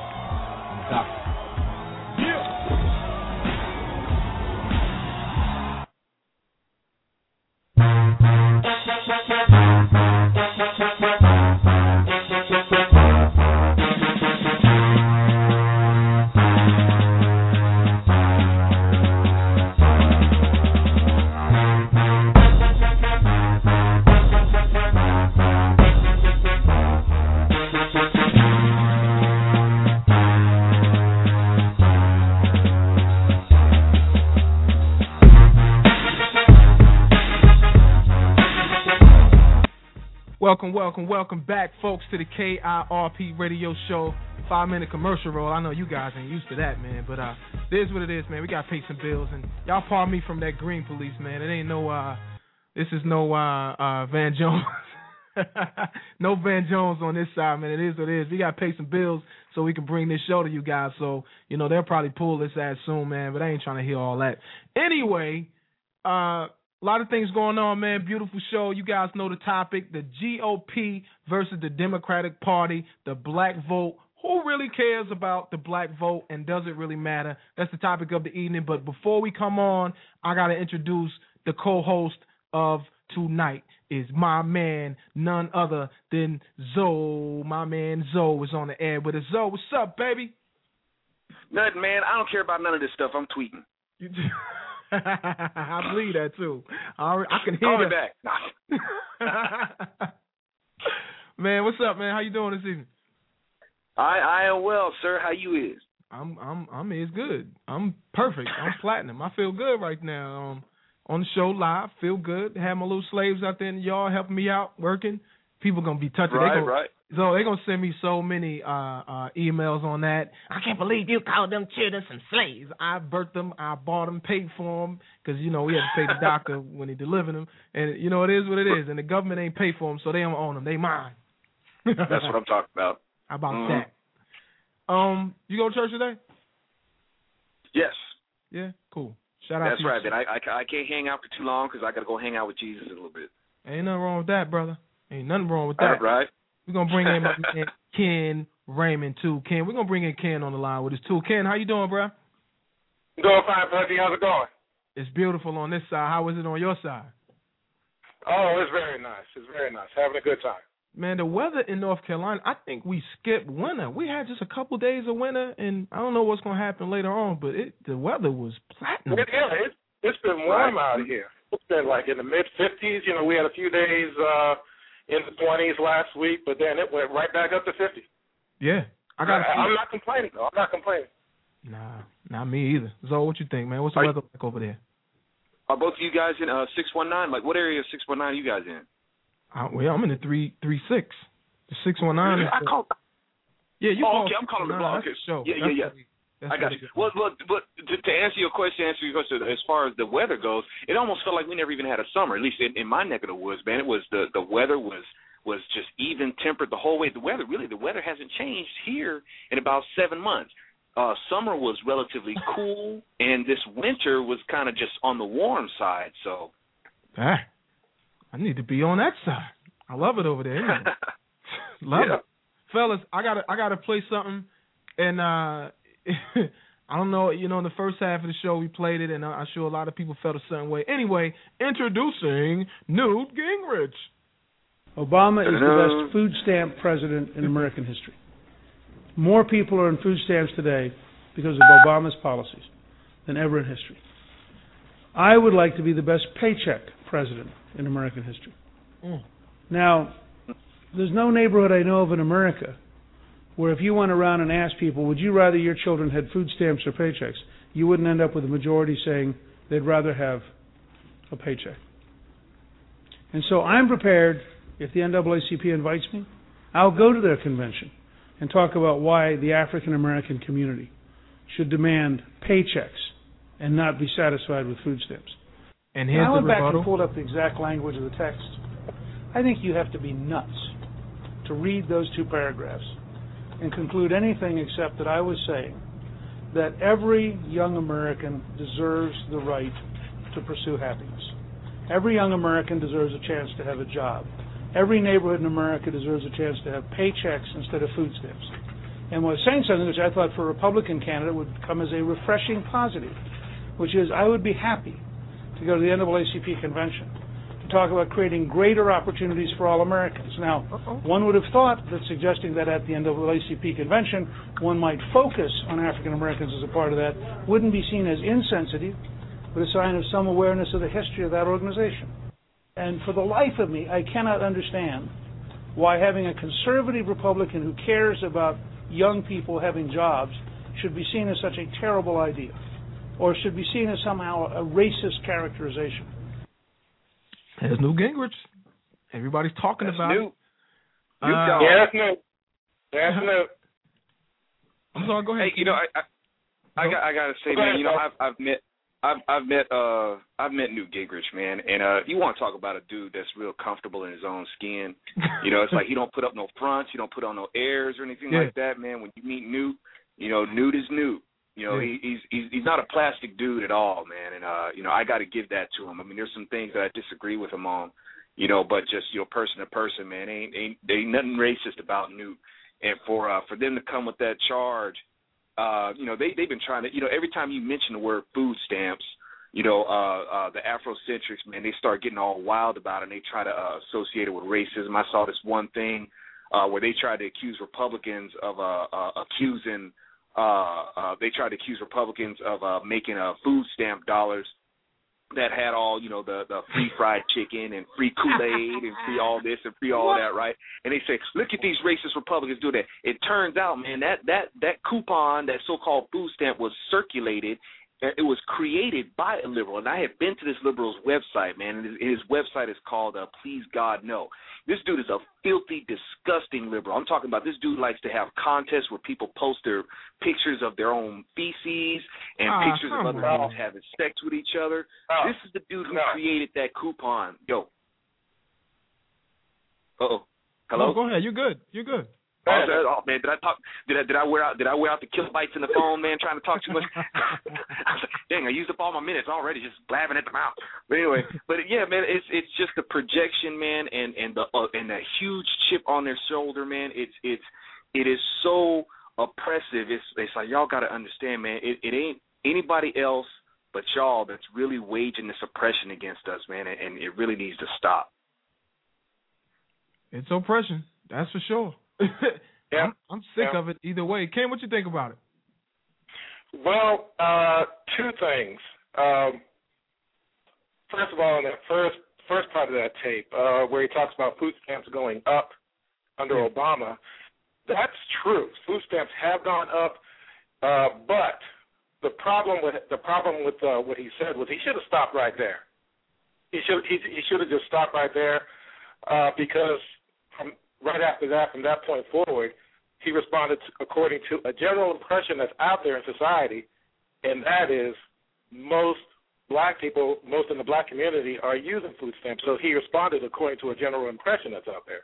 Mm-hmm. So he should have just stopped, you know, at that point and says, yes, food stamp use has gone up, and I will turn it around, and maybe not even brought the black community into it. But um, he should have just stopped right there, you know, and said something like, uh, we'll turn it around, we'll get more people off of uh, food stamps and get them on paychecks, and left it right there. He would have been a lot better off. Why why doesn't uh, anyone uh, talk about the minorities? The, the okay, let's. Why doesn't anybody talk about immigrants and and welfare? Period. Why isn't that a big topic? Because it's a huge problem. Well, It it, is a it huge depends on. Uh, I'm sorry, I, I didn't know who the question was directed toward, man. Now you're the co-host, though. I mean, you you you speak at will. I'm just I'm just blabbing. You know, you guys answer how you how you feel. All right, good. I don't, I don't want to step on no toes, man, with, with, with my nine and a halves, man. So it's uh, you know, just you know, throw one my way, man. It's uh, but if we're a- if we're asking about uh, why don't people bring it up, I don't know, man. I think they do. Like, say for instance, you know, we have these uh the the so-called Republican debates, Mhm. and uh, you know, when they're when they're hosted by uh those, you know, the the the uh those who uh for for the liberal media, whether it's Anderson Cooper or, or I uh, love that. uh, uh, Wolf Blitzer or Oh, anything yeah. like that, they'll bring those they'll bring those subjects up. You know, they want to bring up the social issues. yeah. And uh, conservatives, this is the thing that bothers me about conservatives, and this is speaking, me speaking as a conservative myself. Mhm. I hate it that conservatives are made to feel that they can't talk about social issues. It's always, oh, you guys need to stay away from the social issues. No, what's the matter? You don't have the confidence that Yeah. we can't back up our beliefs, and Yeah. There is some truth to that because you've got some out there, man. They they get to talk about the social issues and they'll put their foot straight in their mouth. I'm talking Oh, yeah. scratching scratching, you know, their esophagus with their big toe way deep in there, right? yeah. but it, but the thing is, is they're, they're conservatives do need to have the confidence that they can speak on these issues. So we do talk about it, man. It's it's just uh, usually it's in a very uncomfortable uh, atmosphere when it's done. It's more real, than though. usual. You know, it, it, It it's so real. So social issues are what's affecting America too, and and it's it's just people feel so uncomfortable about it, man. And it's like, okay, here it is. When when you're a conservative, and and especially when you're a black conservative, let me just throw that out there, okay? Your back is against the wall. It's like if you say that the entitlements are wrong, that entitlements need to be limited and they need to be changed, and some entitlements we don't need at all, and this healthcare damn bill is is is a pardon my language, this healthcare bill is just a, a idiotic way of thinking, and it's not needed for the way that it's put out there. Man, it's like you're a black, you're a self hater. You don't like blacks, or you don't know what you're talking mm-hmm. about, or you one of them them Republicans, or you know, it's crazy. And it's like we we're immediately on defense, and I think we need to start getting on offense and start talking about these things because people, a lot of people don't understand what's in what what what's in them, what's in the bills, and what what really matters in America when it comes to social issues. So we got to get off the defense and start getting Well, on social- the offense. Absolutely. Well, you know, social issues impact fiscal issues. You know, Absolutely, that's Ken. that that's that's a big problem and uh Zo's right. I mean we we have to have the confidence to address these issues and uh another problem I believe uh a problem is in the area of communication um between conservatives and the black community is that the Democrats what they tend to do, what they've done over the years is they talk to people in terms of groups and they believe that people they they believe in things according to whatever group they're in. For example, if you're black, this is what you believe. If you're Hispanic, this is what you believe. And they talk and deal with people according to whatever group they're in. Conservatives, however, deal with individuals. And I tell you know, and I, I tell uh, conservatives all the time, you have to keep on doing that. And um, and it's like you know, we're not going to conservatives should never ever address the black community as if it's a, as if it's as if you know you're all in one group, you all think alike. That's that's a, that's a big communication. Yeah, it's a big communication problem that we have. Oh, man. Oh my God. Uh, and that that threw me for a loop right there. I like the like with the robots, the, Stepford wives or something. That's beautiful. we just straight up Stepford wives. Zo, man, what's up with this book, man? I, I didn't mean to get off the hook, but I'm, I'm looking at something right now, and somebody said ask Zo about his audio book. So what's the deal on the audio book? There you go, whoever you are. Uh, whoever asking, uh, thank you for asking. Uh, uh, I got an audio book coming out called "Weapon of Ass Destruction," uh, and, and oh my goodness, I had to go there, man. I had to go there. Oh, somebody, if, if somebody even told me, say, "Hey, man, when I try to type in your uh, book to get information about it, it goes to a a porno porno site." Let me assure y'all. Wow, good. I knew it. it is the the, the the the ASS in it is actually an acronym, and the ASS stands for American Socialist States.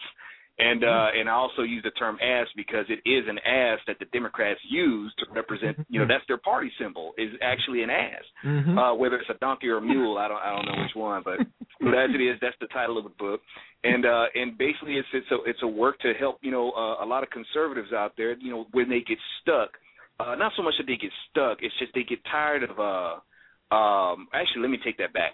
I get tired of uh of of the fact that just like we're talking about, there's these social uh, narratives that liberals attack conservatives with and have been attacking conservatives for decades, man, whether it's racism, whether it's uh, class warfare, whether it's sexism, whether it's uh, faith, so on and so forth. Liberals have been attacking conservatives on these issues for years, Oh, yeah. and, and and conservatives have been coming up short with the retorts. It's like y'all have had 50 plus years to practice ways to be able to throw a wet blanket over over when they start a fire, and y'all got mm-hmm. nothing. You know, so it's uh-huh. like you know, I feel like is, is it going to take a knucklehead like me to come up with you know, and and and, and myself and and my conservative compatriots, you know, especially conservative compatriots, because we're like we're having to, we're going out on the front lines and showing them like y'all, this is how you be creative with this stuff. Y'all y'all That's never, right. never played the dozens or anything like that. Come on, y'all. y'all don't know how to talk a little head. That's what I told the kids, man. I said, man, if if nigga is the best comment you can come up with, man, y'all that y'all got to come up with something new. That's the only fucking. You ain't got nothing else. you know what I mean? Oh, you a Real. You a dirty this and you a sorry. I can see you hanging from a tree. I'm like, man, ha. Oh, If that's the best y'all can do, man. Y'all suck. Uh huh. Is this what we're supposed to be intimidated by? Are these the eggshells that we're supposed to be walking on? You it's Yeah. like you know, with conservatives, I, I feel bad. It's like because conservatives are looking for a candidate, you know, who can walk on water, while liberals are forcing them to walk on eggshells. Mm. You know, so it's like, come on, man. It's like you, we, it's just like you said. You know, we got to go on the offensive. We don't have to be offending, but Right. yeah, it's like it's time to just, just, just, you know, post up and just say, look, man, you know, we're gonna stay hard in the yard. and We're gonna show you that this is all these things that you project onto us. Is is it's it's just like I said. It's all projections. It's all false accusations. It's all you. Yeah. Who owns the black vote, Absolutely. guys? Who who owns? Ken, let me let you. Let me ask you that question. Uh, Yeah. GOP versus the Democratic Party right now, and I and Yeah. I don't even know if the black vote is important to either party anymore. Okay, uh, vote speaking, we have a new raising rising minority uh, in America, and does the black vote matter anymore, or has it ever? Well, I well I believe the Democrats just com- completely just disregard and just take the black vote for granted. I mean, we see that in what um, Obama said last September at the at the uh, Black Caucus meeting, where he told them to just stop complaining, put their bedroom slippers on, put your marching boots on, and get out there and go to work. You know, he just basically ignores the needs in the black community and expects the black community to just go out and support him anyway. Grandfather, Uh, man. so from yeah, absolutely, I mean the, the Democrats they completely ignore the black vote. Republicans, some may have given up, but all have not. We're still struggling trying to communicate um, conservatism to to the uh, black community. And I'll tell you something else. Uh, I'll tell you, I, I think we might see uh, this election year maybe a bit of results from the work from a lot of black conservative organizations. Uh, people like yourself, Pudgy, and Alfonzo Rachel. I mean, y'all have got videos out. Uh, Zo's got a bunch of videos out there, and there are a lot of other black conservative groups. You know, um, you've got African American conservatives, you've got Raging Elephants, blogs, and this year in 2012, we know just from the work that's been going out there, just that's been going on out there for the last few years, that um, that uh, this year in 2012, black voters are going to go to the polls a lot more educated than they did in 2008. You see what I mean? Yeah. Right, Yeah. right. Yeah, so this year, you know, they're going to go because of all the videos that Zo has out there, the work that you're doing, Pudgy, and all these other conservative, uh, black conservative groups going on uh, out there. We know that they're going to go to the polls a lot more educated, and four years from now, they'll be even more educated. So we might see a difference this year, but we'll have to wait and see. Right, right. Hey, hey, hey, I wanted to ask, uh, hey Ken, um, and, and like what you're saying, you, you know, when when talking about, um, you know, I guess the question is uh, taking the voters for granted, and and uh, but I wanted to see how you feel about this. Um, a lot of times, it's it's people looking at people. You know, they're looking at the people in the Democrat Party, and they're looking at people in the in the Republican Party. And uh, I was wondering, how do you feel about? It's like, is there, you know, do, should people also consider, you know, there's the principles of the party, and then there's the people, you know, of the party. I you like know, that. and uh, and I must, you know, I I try to tell people, it's like, yeah, you're looking at the iniquities of what people do. You know, Mhm. whether they're neglecting the party or they're just they're just deviating from principle. You know, but if you look at the principles of of the Republican Party pra- platform and the Democrat Party platform, um, you know, how do we get that message out there? And and could you tell? So, just I guess the crux of my question is, um, what what um, things would you lead with to tell them these are the different principles of these party platforms? And uh, can can you kind of just just break that down to them? Okay, I would lead from two different aspects. I would lead from um, a moral aspect, a spiritual aspect, and uh, I heard you talking about this earlier, Pudgy. You know, build your faith. You know, learn your principles, learn biblical principles, learn what the Bible says. You call yourself a Christian. Learn what the Bible says about certain issues, and whichever candidate's stance reflects those issues, that's the way you go. That's number Right. one. Number two, take a historical perspective. Um, learn the history of both parties. Learn about where they stood on um, on issues, on racial issues in the past, and then go from there. Uh, Pudgy, you're familiar with the uh, Facebook page that I have. It's called Black History, the GOP, and the Conversation. Yes, sir. And on that page, yeah, on that page we go into um, the connection between the GOP and the black community and the legacy left by uh, black Republicans and former slaves to their descendants uh, in terms of how they can remain free. So education is a big part of it, and also uh, voting principles and values. That's the way. That's the best way to approach it.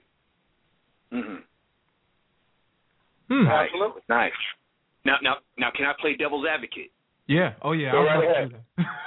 Now, Go ahead. If, if, if, if, if, if, not that, and trust me, man, I don't disagree with anything that you just said. But if we, we basically we having this, you know, this this laboratory discussion of figures like this. These are the response of liberals, and this is you know how we're dealing with stuff. You know, just as I put in my in my book, one of the uh, the first chapters that lead off with is uh, clarifying, uh, say for instance, the party switch, and not just the party switch, but the the misnomers of the words uh, conservative and liberal. And uh, the theme mainly of uh, of uh, like the second chapter is uh, wouldn't it be nice if we could all just be Americans? You know, that's what people Mm. say. Let's do away with party and let's just all be Americans. But there's a problem there because there's two distinct ideas of what people think America is, and and not only that, if you can have liberals who consider themselves Christians, and when they look in their Bible, their Bible tells them they're they're they're they're gaining something different from it. You know, and where their Bible is concerned, people are obliged to look out for their fellow man, and the facilitator to do that is the government. Yeah. So it's it's they they have this distorted idea of what charity is. Like say for instance, capital is just seen capitalism is just seen as totally evil. But the thing is, is capitalism is the very thing that makes it uh, a person's their charitable power. Their their uh, is the thing that makes charity actual charity. Yeah. If you invite the government into it, it's no longer charity. It's But they don't understand that. Well, see, Exactly. yeah. Well, well, what well what you do what you do at that point is you just ha- you just have to go deeper and look look at everything closely. I know exactly what you're talking about because Mm-hmm. uh, I've encountered a number of quote liberal Christians who use the Bible to justify what they do. But if you look at it Mm-hmm. closely, there's an answer to them all the time. You know, um, like for example, where uh, where Jesus, well, in every example where Jesus said, "It's better to give and receive," there is no there is nowhere in the scriptures where he shows us that the person doing the giving is the government. It's always an individual. Yes. You know, so if you look, if you look, if that's what they really want, I mean, if that if they really want to do things biblically in accordance with Christian faith and values, you show it to them, explain it to them, and and if they respond, if they respond uh, the right way or according to the Bible, then you're good to go. If they don't, then they never really they never really believed it to begin with. You see what I mean? Yeah. I have yeah. I have a lot of regular there's a lot of regular people that I encounter and they're not conservative by definition, they're not liberal by definition, by self definition, let me say that. And Yeah. uh they're just quote unquote regular people. Okay? They don't believe in I'm gonna be one of those people, let me say. I'll let you guys attack it how you like, but I don't believe in I don't believe in God. I don't even feel comfortable saying that. God almighty. I don't believe in God. Is what they what they say. Uh, I don't believe in uh, voting. Is what they say. But I believe if you treat people right and you don't do bad by people, everything will be okay. But I also think that there's enough money out here in America because we give money all over the world. This is what I hear now. Uh-huh. This is exactly what I hear. Yeah. We give money to to countries all over the world. Why can't we take care of everybody here? Why isn't there enough for everybody here? Now, now here's an asterisk. You guys definitely gonna hear this, and I know you do. All these rich people that make all this money in America, they got enough money. Why can't they give some back to help everybody out? Mm-hmm. How do you how do you talk to a person like that? How do you address a person like that? Because I'm su I guarantee there's a lot of people like that listening. Hey, Okay. hey, Ken, you want to do rock paper? what- You want to do rock paper scissors on that one? I'm, I'm okay. So I'm, I'm going to defer to you. You the man. Go ahead. No, that's all right, man. Go get him. Go get him. You ready? Do it, man. Do it. Go ahead, Ken. Well, okay, but I, okay, well, here's the, okay, here's how I would respond to that person. You've got some rich people or one rich person out there. You've got a Bill Gates out there or whoever who's got all the money in the world. Here's what I would respond. Here's how I would respond to the individual that says, "Why can't he just give up some of it?" Basically, what you ha- what you have is a situation where uh, you're you have to accept whatever they give you. You know, in terms of uh, where you live, how much you can have, how much you can eat. You have to accept whatever whatever they deem is necessary for you to have. Whereas Mhm. if you accept the responsibility for it yourself, then the sky's the limit. The only the only uh, issue with that is you have to work hard and accept responsibility. But the other way, the other way, your way, the way you just explained it to me, if you just if you're just accepting it from someone, whether it's someone like Bill Gates or the government, then there's a ceiling. There's a set there's a set ceiling that's established for you, and you could just shoot right past that ceiling if you accept responsibility for your needs, for your own needs, and your family, and your, your own individual family. So, which would you rather have? Would you rather have everything that you can possibly make if you just accept responsibility for yourself, or would you sit, or would you rather have um, whatever Bill Gates or the rich person believes you should have just by sitting at home? You know, which you know, which would a a reasonable person choose? You know, they're going to want to. You know, if they're a reasonable, responsible person, they're going to choose to accept uh, accept the choice of having whatever they can achieve based on whatever they can do on their own ability. That's how I would respond to them. Hmm. I mean, because yeah, yeah, because you know, it, it, whether it's the government or a person just giving up their money, you have an individual just accepting whatever that other person believes they ought to have, whatever level they says, oh, this is all they need. You know, take this much, and you won't have any more than that, and that's it. And you have to live within those means.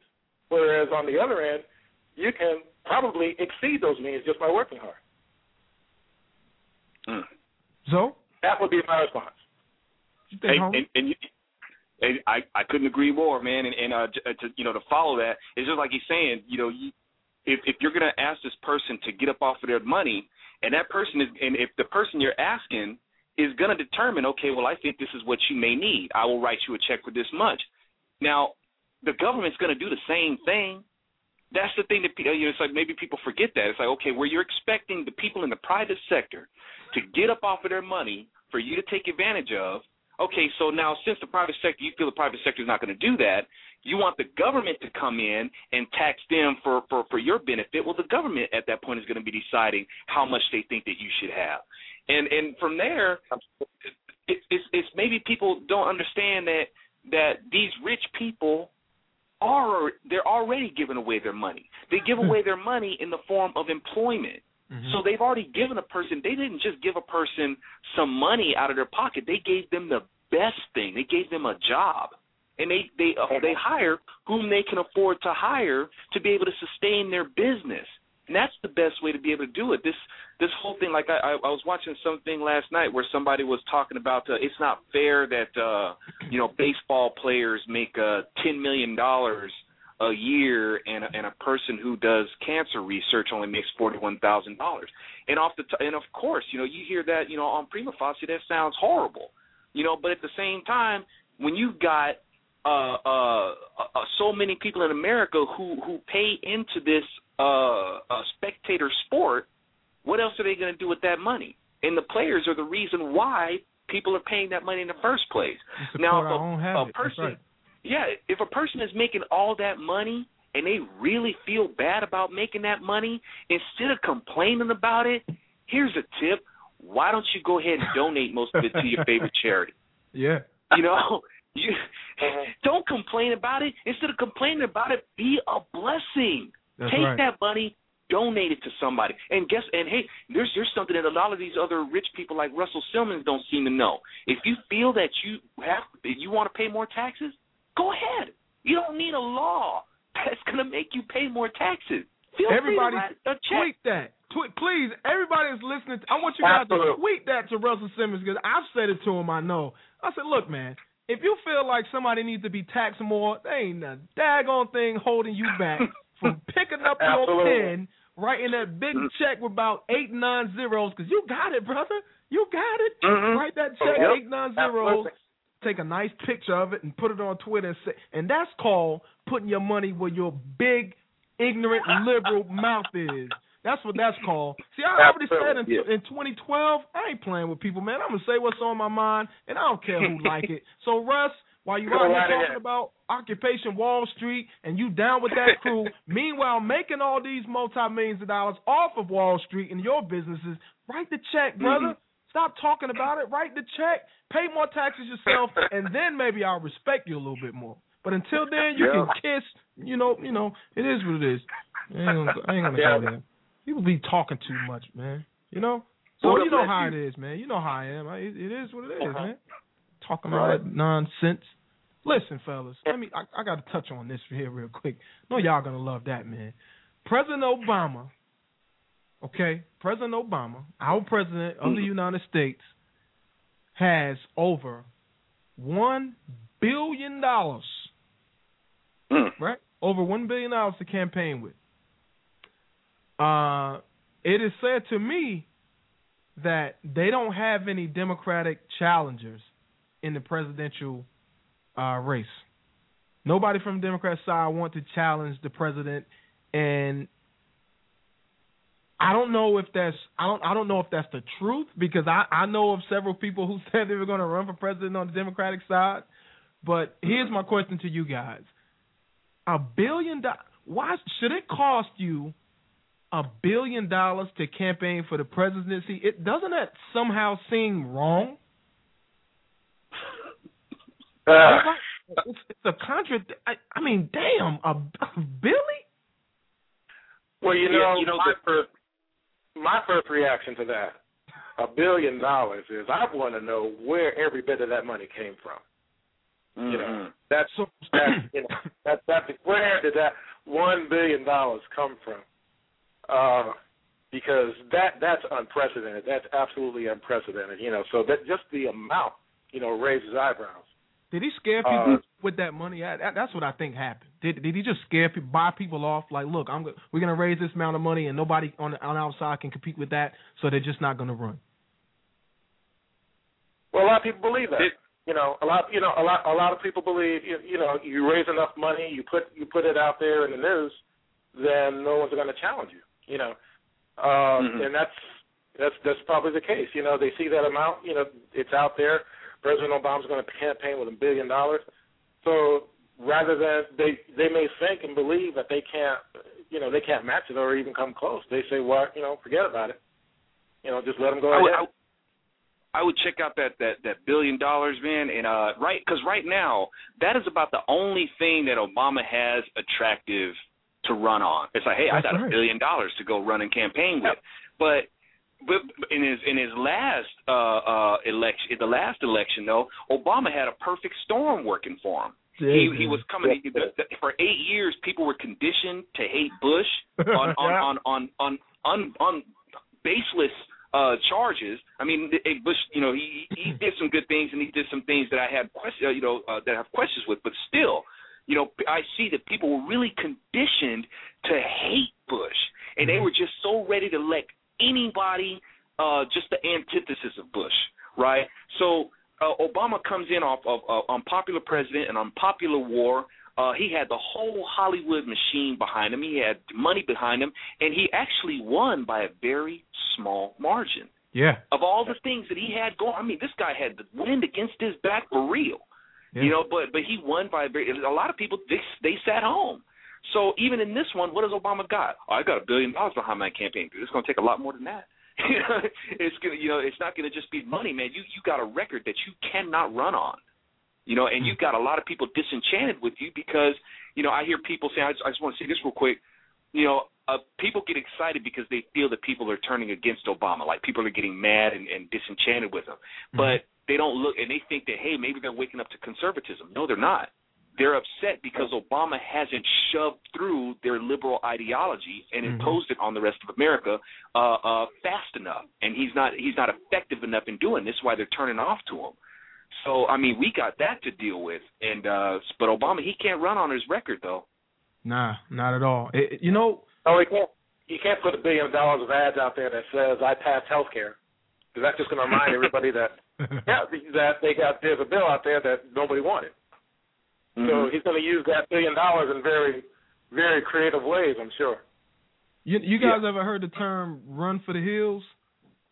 I feel that's how I feel right now because eh, man, I've you know how you hear all the conspiracies and people have been talking about the this is going to happen and that's going to happen for years. I mean, it, you know, the this whatever this is is wide across the board. A lot of people have their this, and I think this is this election.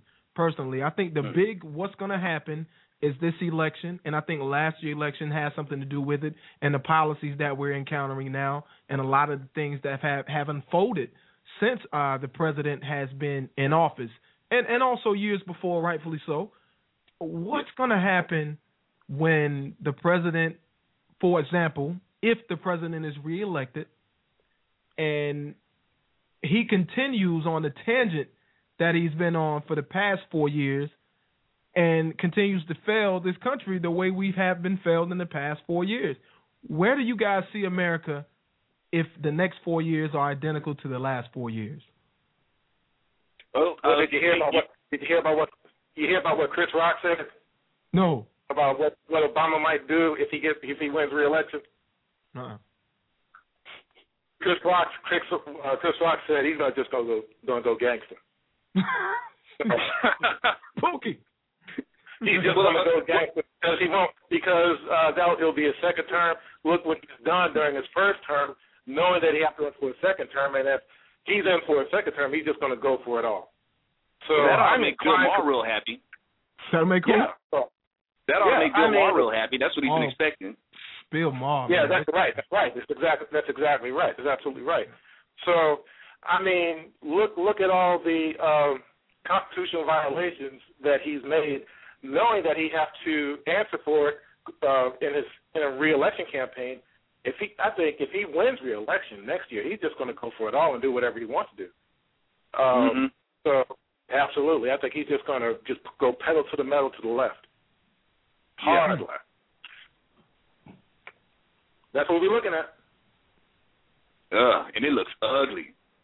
It does Yeah. look ugly, man. It's it's it's scary to, to be honest. I mean, it, it it's very scary, man. A lot of people don't really understand what's going on. People they talk about it, you know, at the coffee shops and the tables and the water cooler and all this stuff. They talk about it in their jobs and and at the gym and all that, but people don't really get in depth about the picture that this guy has painted and the possibilities are endless. I mean, I'm not trying to be funny, man, but we we're close. We're we're we have never been this close to a dictatorship ever.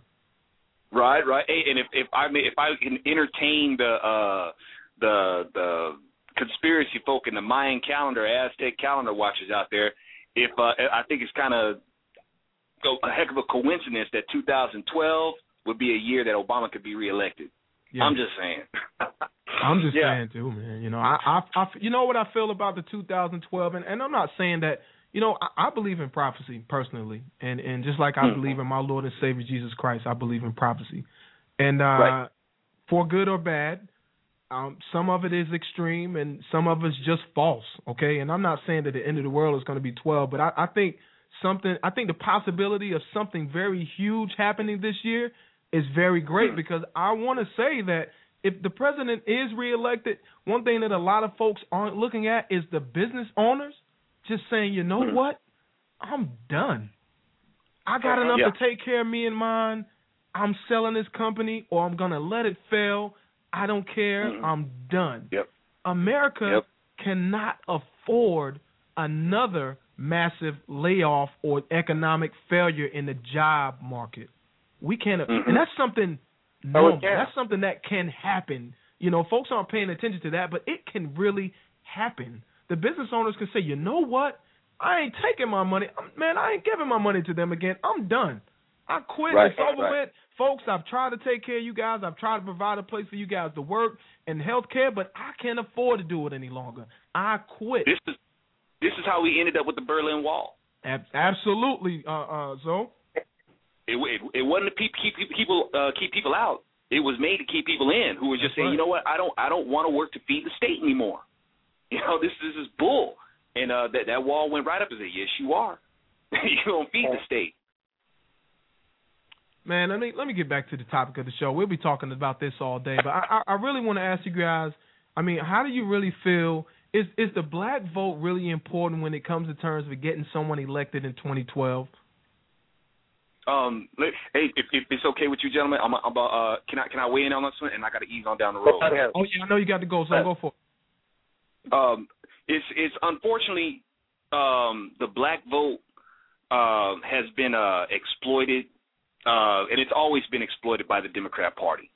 Um, you know, when you had when you had uh, when they was arguing over uh, the so-called uh, three fifths clause, and there's I think there's a lot of misconceptions about that, the three fifths clause as it is. But to make a long story short, when you had Democrats that wanted to argue that you know black people were just property and not people, but mm-hmm. then they would count them as people when they wanted to use their numbers so they can get in the census so they can get representation. You know, and then they would get these pro-slavery representatives who would use their numbers to keep in pro-slavery legislation. So the black vote has been exploited since since back then. And then right now, and in the, and uh, let's jump from there to make a long story short. We'll jump all the way uh, up into the uh, 1960s uh, when people are talking about the Southern strategy, I got a real Southern strategy for it. You got LBJ who said it himself. I'll have the niggas voted for Democrats for the next Boy, 200 years. Yes, sir. That I was quote. there's your real there's your real Southern strategy. So it's it's it's looking at the black people that the black community and making them a voter stock. And this is where I get sick of people saying that Republicans just want power and Republicans just want. If Republicans really wanted power, they would go ahead and tell black people everything that they want to hear. They would go and tell gay people everything that they want to hear. They would tell people who are, are sympathetic or uh, uh, uh, who are pro uh, open borders. They would tell them everything that they want to hear. They would tell all these seculars and people who have their self righteous and selfish issues everything that they want to hear to attract their votes for the sake of power. But you know what? Republicans don't. Democrats do. You know, so with Republicans, it would the the, the thing with uh, and I'll just say this really quick.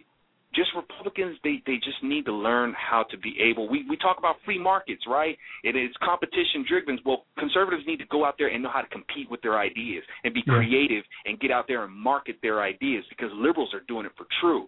And uh, uh, uh, Republicans need to to understand that. Look, this is what you need. You know, you don't have to sell out. You just need to know how to promote your principles and know how Yeah. to connect with them because there's a stigma on you that you need to get rid of and put it back on the people who have accused you of it in the first place. Wow. I agree with that wholeheartedly, man. Zo, I, I know you got a role, man, and uh, shout out for your wife for letting you come on the show. I ain't say that. Anyway, let us know about the audio book one more time because I, I didn't get a lot of info on it. I guess my people didn't get it down, but there's some folks that probably joined us on the show. So let us know about this book that you got coming out, brother. Thank you, man, and uh, and, thank you, Ken. It's, it's been a pleasure talking with you. And uh, um, uh, my book, the name of my book is Weapon of Ass Destruction, ASS. So don't feel like you're saying any bad words or anything like that. I'm talking about the symbol that represents the Democrat Party, and ASS stands for American Socialist States. So the book is called Weapon of Ass Destruction, and uh, basically it, it uh it, it's it's a it's a whole big meat and potatoes book of a, a lot of stuff that we was talking about tonight. Thank you for inviting me on to. to to be a part of the conversation, man.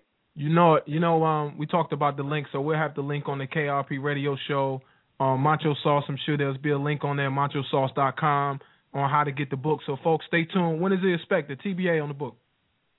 Uh, January 27th. Oh, that's close. I didn't realize. All right, well, you know, I'll call you on that. We'll talk about that, and uh, we'll get some links up. Zo, appreciate it, man. Okey-dokey. And uh, I'll be in touch with you this week sometimes, and you know, I'll shoot you an email or something, text or something, you know, whatever. All right. All right. Thanks, y'all. All right, brother. Blessings. All right. So, um, that was Zo, folks. Everybody, Alonzo, Alfonzo. My bad, Alonzo. That's my home. Shout out to Alonzo, man. Alonzo Mourning and uh, Alfonzo Rachel. oh. That's my man coming through, dropping some co-hosting with, with us for a little while. And I still got Ken Raymond on the line, Frederick Douglass Foundation historian at his own right on the line. And uh, we got to go to one commercial, and we'll be back in five minutes, folks. Uh, less than five minutes, but you're listening to the KIRP Radio Show. 619-638-8559 is the number. Folks, if you got a comment, make sure you press 1 and we'll try our best to get to your comment because a lot of times we don't I don't know if you guys have something to say. I just see a lot of people on the queue and then people tell me that I didn't answer the phone or I could never get through every time I call that show. So anyway, you listen to the KIRP radio show, man. 619-638-8559. Hit one if you got a comment. KIRPradioshow.com. We on YouTube, iTunes. Shout out to all my iTunes listeners. Shout out to everybody on the West Coast who's listening to the show. Going to a commercial. We will be right back with my man, Ken Raymond, baby. Yeah.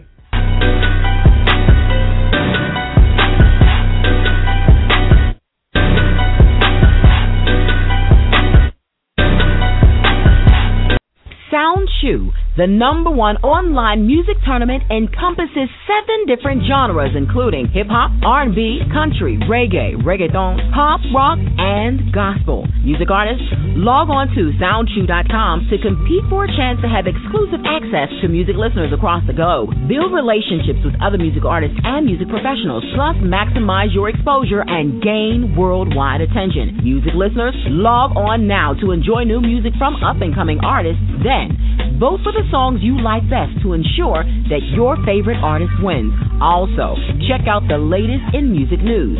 Music execs and producers scout music talent to find your next big star. Musicians and voters, sign up for SoundChew today. That's www.soundchew.com. S O U N D C H E W. Once again, that's www.soundchew.com, the number one online music tournament. Could switching to Geico really save you 15% or more on car insurance? Did the little piggy cry wee wee wee all the way home? Wait, wait, wait!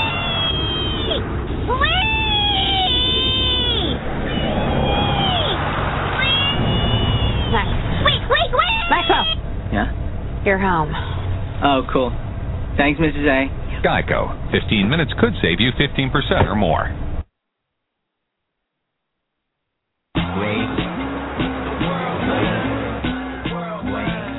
Remember this number, 9.8. That's not the time on the shot clock, or the seconds left in the game. It's not the number of times I will light you up. Nah, 9.8 isn't any of that. It's ounces. And that makes this the lightest ever.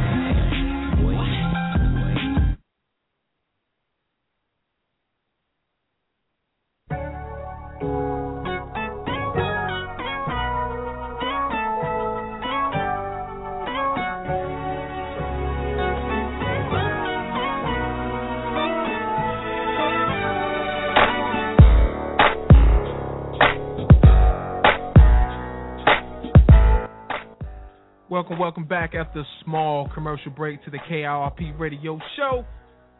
It's a beautiful day in the neighborhood, everybody. It's been an amazing show, I believe. I, I think it's been a good show. I hope you guys would agree. It's been it's been a, a, a lovely show, a lot of interesting conversation going on. And uh this is what I like, man. I, I love when people can get together. Can you know what I mean? I love when people can get together and have an intelligent conversation about some things that seem to bother a lot of people. And and Absolutely. when the when the truth comes out, it's even different. And, and there's probably a lot of people listening saying, "Oh, this is not true. That's not true." All I can say is check your history, man. Check your history. Check the that fact. is vitally important. That, that exactly right. See, here's what's so important though, and, and Ken, I'm sure you would agree. We we have to get, especially as voters, as citizens, as Americans, we have to get to the point where we're not paying up so much attention to people who proclaim to represent a certain thing. And, and I like to I like to always take it to God, take it to Christ, take it to your religion, take it to your faith. Every preacher doesn't represent Christ, doesn't represent their religion. So when they mess up, you can't trash the religion and say, "See, that's what I'm talking about. Christianity is this and Christ is that, and blah blah blah blah blah." You can't do that with your religion. You can't do that with your faith. So let's not do that with your political party. One thing we know is that, and, and I'm not trying to equate a political party to my Christian faith or, or my faith in Christ, not at all. But what I'm trying to say is that you have to think with the level head. When one knucklehead makes a comment that you don't agree with or that just doesn't sit well with you, don't just wash away the whole platform for what they stand. You know what I mean? You uh-huh. you can't you can't take a Newt Gingrich's comment or or I'll take you back a few years, or Strom Thurmond's comment, or even Barack Obama's, Obama's comment, if you're a Democrat, and say, you know what, the Democrat Party is this and that. And I, I probably would agree with you on the Democrat Party because there's two things that I know in the world that you shouldn't be a devil worshiper and a Democrat. Them two right there, you can cancel out, brother. You can just forget about it. I'm unaffiliated to the day I leave here. Have been. I didn't even realize I had got pissed off and and changed my uh my voter registration card. I, I didn't even know that I did that. But anyway, you know, it is what it is, man. Ken, what prompted you uh, uh, to create that Facebook page that you have, man? Because I've learned. Oh my God! I I think I posted on the uh, on the, on our Facebook on the KIRP Facebook page that because of your site, you forced me to read things that I wasn't even prepared to do. You, you I mean, you know how you visit a site and then you, uh-huh. you read something and then you go, oh, you know, want to check it out. Yeah, you got to check it out, man, because I'm I'm a knowledge fiend, so I like to you know gather as much knowledge as I can. But what prompted you to make that site anyway? What prompted you to go there? Well, uh, to be honest with you, it was the NAACP. Mm. That's what. Yeah, really, it was the NAACP. Uh, if you remember back in the summer of 2009, mm-hmm. they had passed a, during their convention. They passed a resolution that condemned the Tea Party, you know, for being racist. And up until that, yeah, they did. And uh, I had been to a few Tea Party meetings, and uh, I spoke at a Tea Party meeting this weekend, as a matter of fact. Mm-hmm. And I know a lot of Tea Party people. And when that came out, it got me so upset and so angry. I was, you know, I said to myself, I got to do something because a lot of people in the black community are going to accept this as being true without checking it for them, checking it out for themselves. They'll just assume all Tea Party people are racist.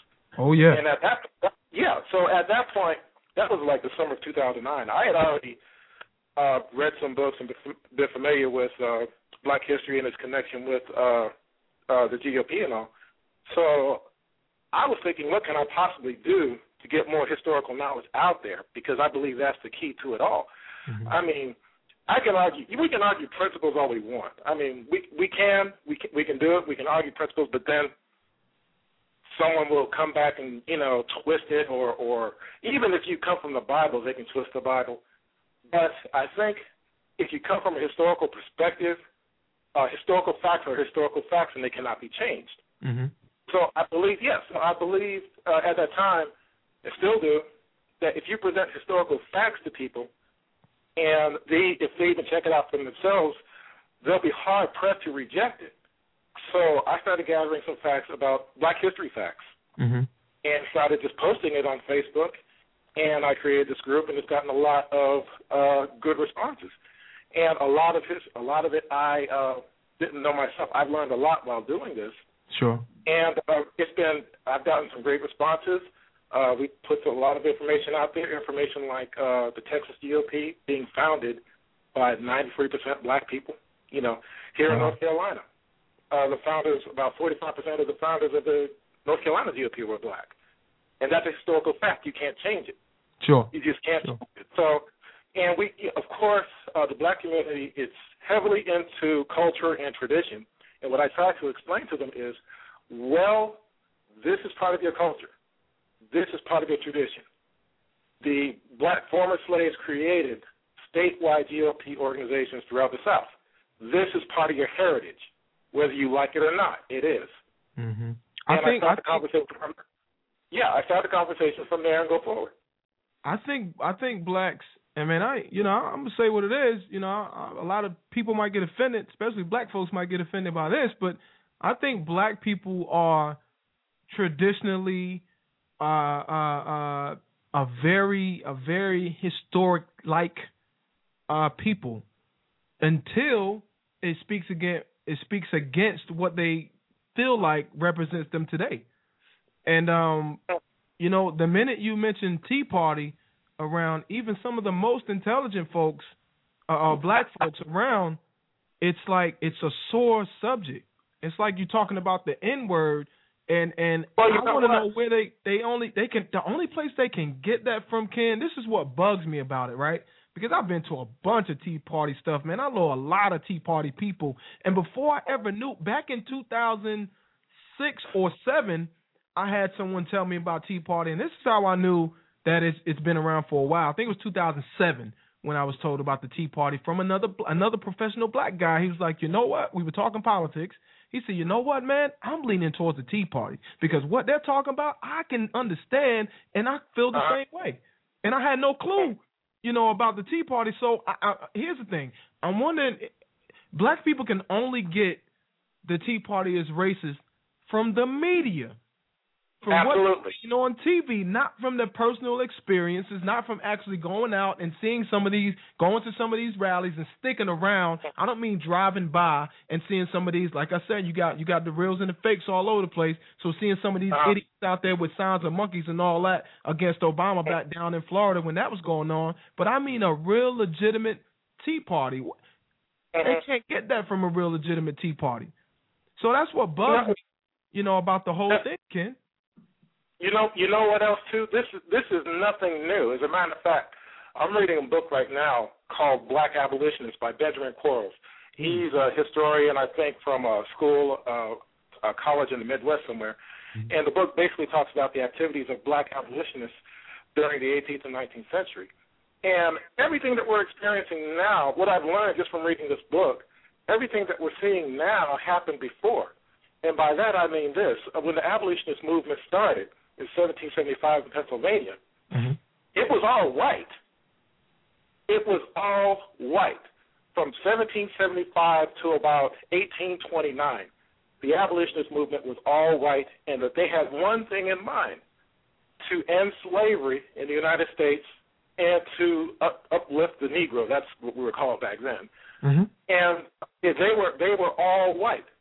And um, the uh, at that time uh, during the 18th and 19th century, when black abolitionists started to come on board, it was still pretty much all white, all white until about the 1830s. Black abolitionists started to come on board, and when they did, you had the you had the white Southern slaveholders.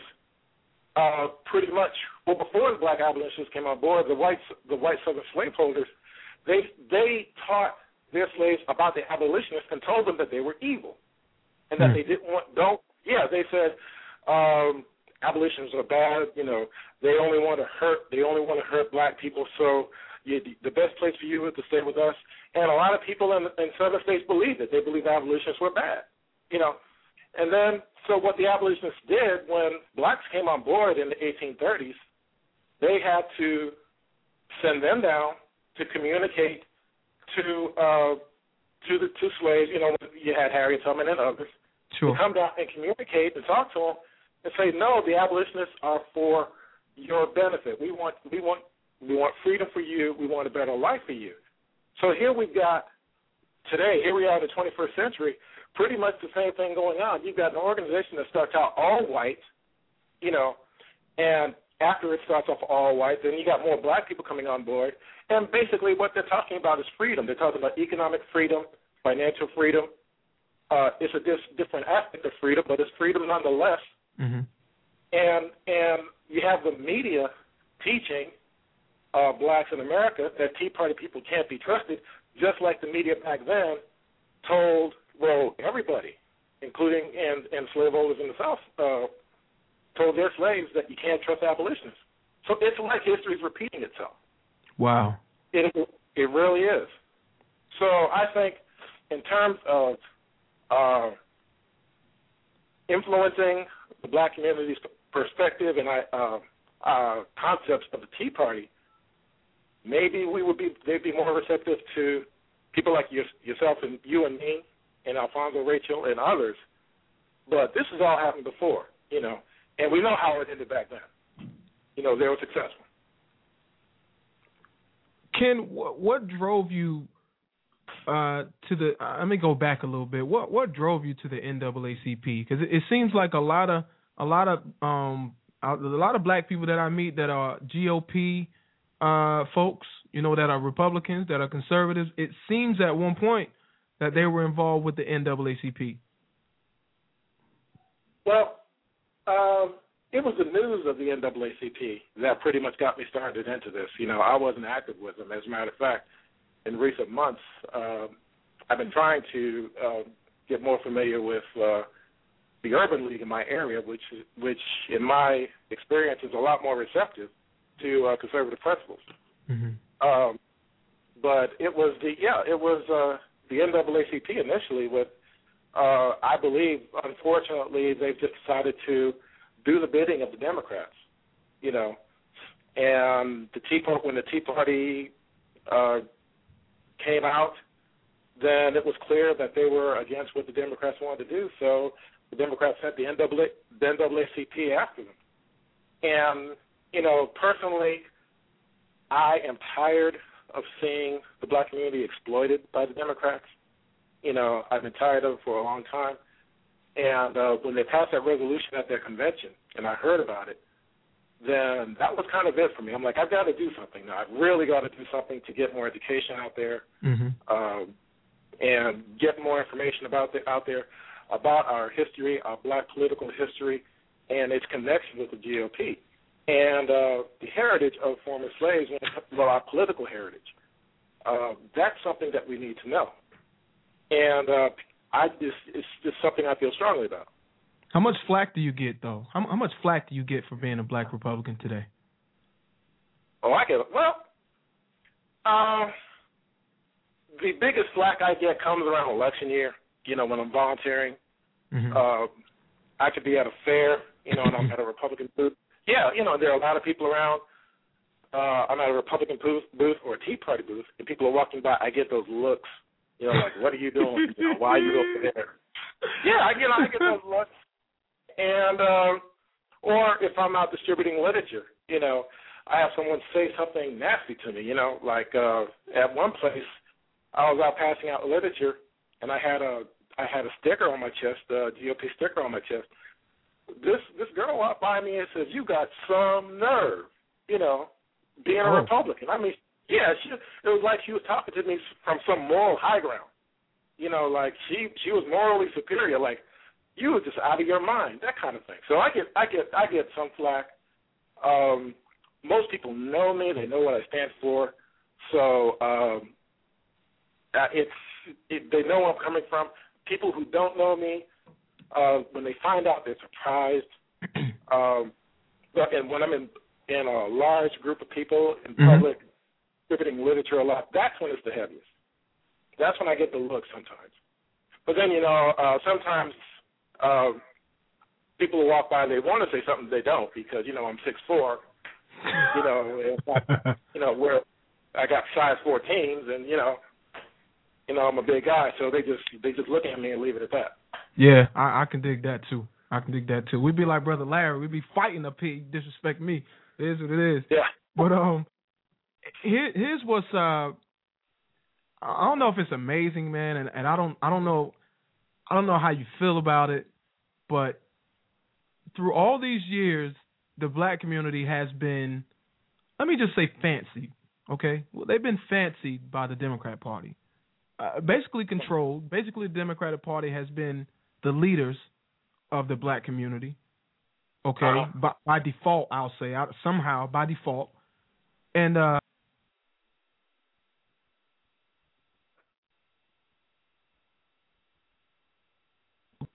Uh-huh. themselves to be alienated and and and just attacked through all this time.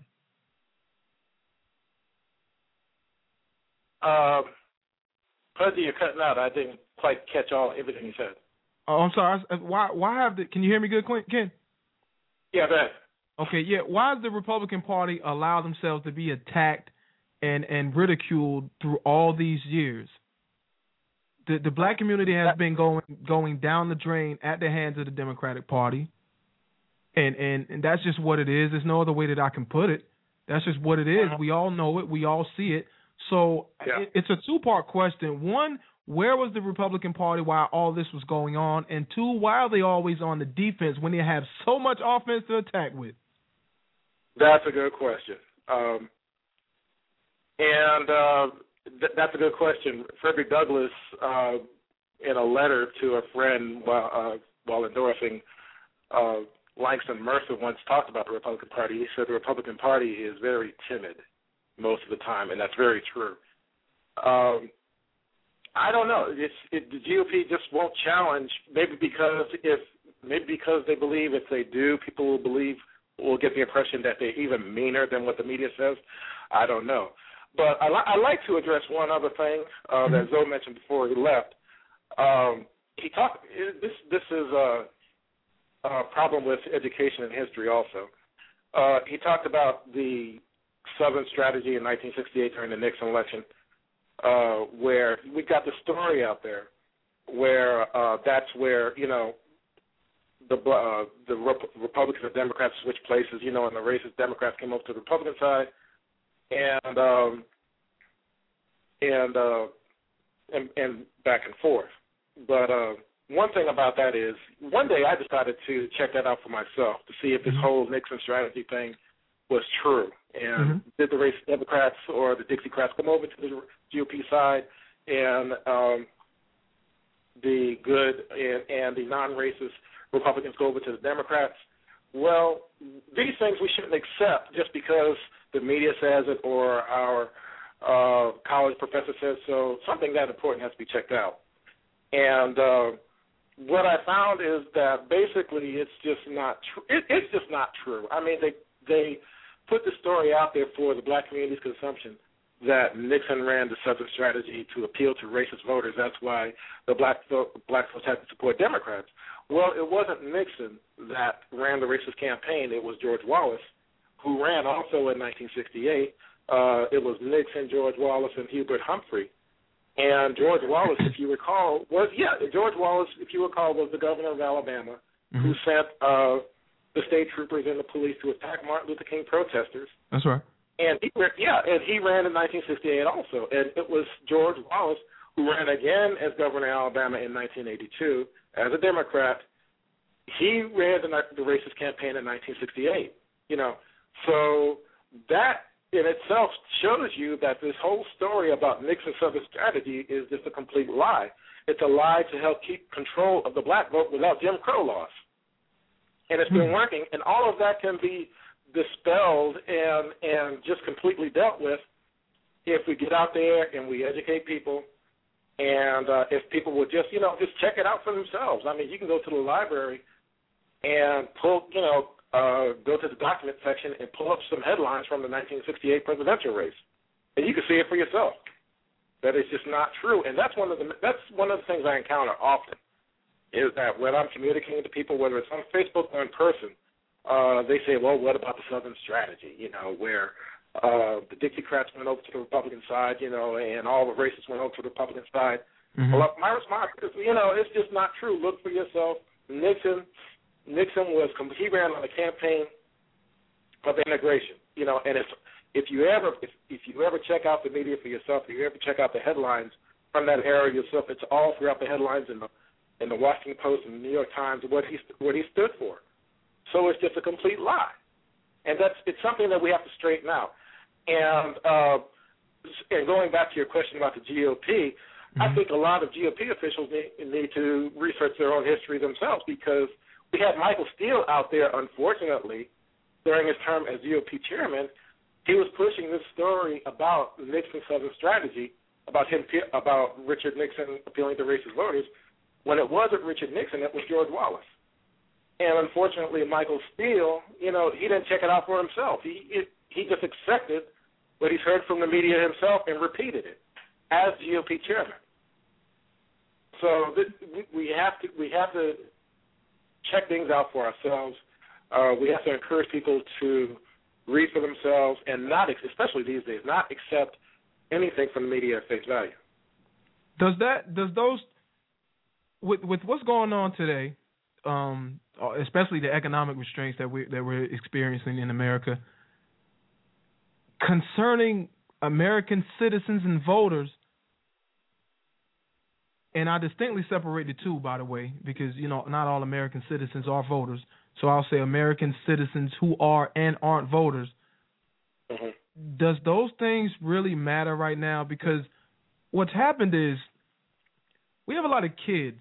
Okay, you you got a lot of people, a lot of younger folks that are voting, and the voters of past argue about these things that we're talking about, the Southern strategy and the turn of, or the turn of events and MLK Jr. and you know the list goes on. Segregation. I mean, the list goes on. The the, the voters of the past. I'm gonna say 25, possibly the low low low end of the cutoff. They argue about those things because these are the things that we studied. These are the things that we were taught in school. These are the things that we have been arguing about for years. But Mhm. 25 and under to 18, they're not taught this stuff, Ken. They don't care about these things. Their history is in the present. And the present is painting a picture that we have a black president who is being discriminated against. This is what their history paints and liberal media, who controls all the media for the most part. Their history Yeah. their history paints a picture that America doesn't like someone like Obama. America doesn't like to take care of its people when they're down and out. So, does those things really matter to the new voter today? And and and and I, I guess that's one part of the question. And and another thing is, how do we channel down to them, to the kids today who like the music that not even my age group likes, who the kids today who are all about sexual encounters and and and you know everything today is so upfront, man, and and so forward. Things aren't covered anymore. Everything is out in the open, and people say what they want pretty much. The kids are on the same level as the adults so far as the language and the things that they're talking about and the things that they do. So, what really matters to the young voter today? Because I, I personally, I don't think those those things of past really matter to these kids today, 18 to 25. Uh huh. Well, uh, I think just you know, in terms of stopping a lie from being perpetuated, we have to correct it. You know, or we're just we're just allowing a lie to remain alive. Um, because well, we have to remember what the lie was. The lie, the lie that's being used is that you know we may have some people who learned that the Democrats were racist and they established Jim Crow laws and they were for slavery and so forth. But then they told they were they're told in 1968 they all went over to the Republican side. You know, Yeah. so that's that's what they're told. So if you have the young voter, you have the young voter out there who learns this, then they they have to be corrected. We can't lie. We can't allow a lie to continue. So just from the out, just from the aspect of having young voters know the truth, I think we have to make them aware of this and educate them and let them know. Um, and as far as reaching young voters, uh, these days, the best way I believe to do it is through social media because that's where they all are. I mean, they're all on Facebook, they're all on Twitter, uh, and so on. So um, that's one of that's one of the reasons why I'm doing what I'm doing. Mm-hmm. Uh, I have this. Yeah, I have my my page my page out there, uh, Black History, the GOP, and the conversation, which talks about um, America's Black history and its Black political history, and I'm getting that out there. I'm also working on a nonprofit organization that will create videos and post videos out there that uh, dramatically illustrate uh, events in Black history that we need to know. And I believe learning about many, many figures in black history, just learning about what they've been through, will inspire us to be better than what we are right now. and you, because if you you learn you learn about someone like Frederick Douglass, who uh, was taught the alphabet by his uh, his master's wife, but then used discarded rocks and pieces of lumber to teach himself how to write, and then went on become a great speaker and international celebrity. I mean, this man refused to be denied an education. You know, Yeah. you have people. Yeah, you have people like um, you have you have people. Um, I can't recall it. You have a lot, you have people out there who just overcame a number of odds, uh, unspeakable odds, and they became uh, they started out as slaves and became congressmen and senators Sure. and achieved. Yeah, absolutely. They they achieve great things, and these are things our people need to know, and they also need to know our political history because, uh, you know, one thing I get all the time is, uh, well, you know, it's been over 200 years. You know, the parties have changed. Well, on a very fundamental level, that's not true. On a very fundamental level, both parties are still the same because you know you take a close look at it. Uh, back then, during the 19th century, uh, the Democrat Party was the pro-slavery party. You know, they fought to keep uh, to keep slavery in America, Mm-hmm. uh, and the Republicans were, were fighting against slavery. They were for freedom. Sure. Well, fast forward to the 21st century. Today, what do we have? We have the Democrats fighting to control every aspect of your life through regulations and health care and whatever else, whatever government means that they can possibly do. And today we have the GOP fighting, most of the GOP, I should say, fighting for economic freedom, financial freedom, and individual freedom. It's a different aspect of freedom, but it's freedom nonetheless. Yes, sir. In, So in your yeah, so, in, so your opinion, fundamental level, right? they're both the same. Oh, in your opinion, Ken, right now with with uh what we're facing. Oh, oh by the way, I'm sorry. Call tag. You're on the air with uh Pudgy and Ken Raymond, historian in his own right, Frederick Douglass Foundation Presidente, uh one of the, and uh. Six one nine six three eight eight five five nine is the number. Number one, if you got a comment, uh, if you're listening on West Coast WMMG, uh, shout out to all my West Coast listeners out there, five thirty through sixteen hundred AM radio on your radio dial. All my people in DC who are listening in real time on the East Coast, and everybody who's listening on iTunes. Man, shout out to all my new coming iTunes listeners out there. All two hundred and twelve thousand plus listeners out there. I appreciate you guys for rocking with us. Ken, let me ask you, man. Uh, uh, in the GOP right now, uh, the primary is going on. Uh, there, there's there's Mitt Romney, there's Huntsman, there's Santorum, there's Newt Gingrich who's still out here, and uh, right now Romney is ahead. Or he was ahead in South Carolina, I think 37 percent. Santorum followed them with like 19 or 22 percent. Can't remember what that percentage was to be honest with you. I believe it was 19 percent though. But it looks like clearly that uh and who knows what might happen, but it looks clearly like Mitt Romney is going to be the GOP nod or is going to get the GOP nod. Does Mitt Romney have what it takes, or does any of the GOP nominees have what it takes, candidates, excuse me, have what it takes to beat Barack Obama? Well, I think any of them would be a better president than Obama. Um, any any one of them. Uh, they all have much more respect uh, of the Constitution than Obama. That alone will make him a better president. Uh, as far as Mitt Romney getting the nod, uh, I don't think I don't think that's uh, etched in stone. I think uh, I think he'll win New Hampshire. He's got a big lead in New Hampshire. Uh, we'll have to wait and see. Even even South Carolina, the South Carolina race is not gonna is not gonna tell it for us. Uh, we'll have to wait and see after that because we've got Rick Santorum, you know, building up steam. He's got some momentum behind him, and um, he'll do. I believe he'll do well enough to continue. Uh, I believe who, who the candidates that we'll see drop off um, soon will be Huntsman, um, and uh, maybe even Rick Perry because Rick Perry doesn't seem to be gaining any traction. Uh, but Mitt Romney, uh, we shouldn't we shouldn't just anoint him as the nominee. Not just yet. I don't believe uh, the media is trying to get the GOP to, to do that. Many in the establishment is trying to do that, but the voters themselves have to have their say. So Um, I'm not prepared to say Mitt Romney is definitely going to be the candidate. Not yet. Not yet. Not No. yet. I could definitely hear that right now. We got the uh I think it's the New Hampshire debate going on tonight. Is that right? I believe Mhm. it is. Yeah.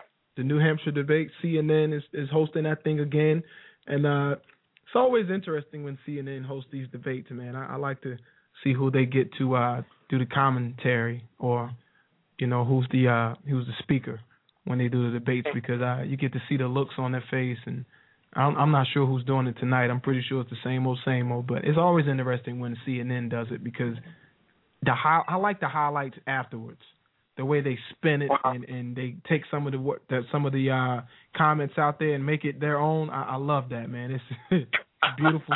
It's a Yeah, they'll, they'll do that every time.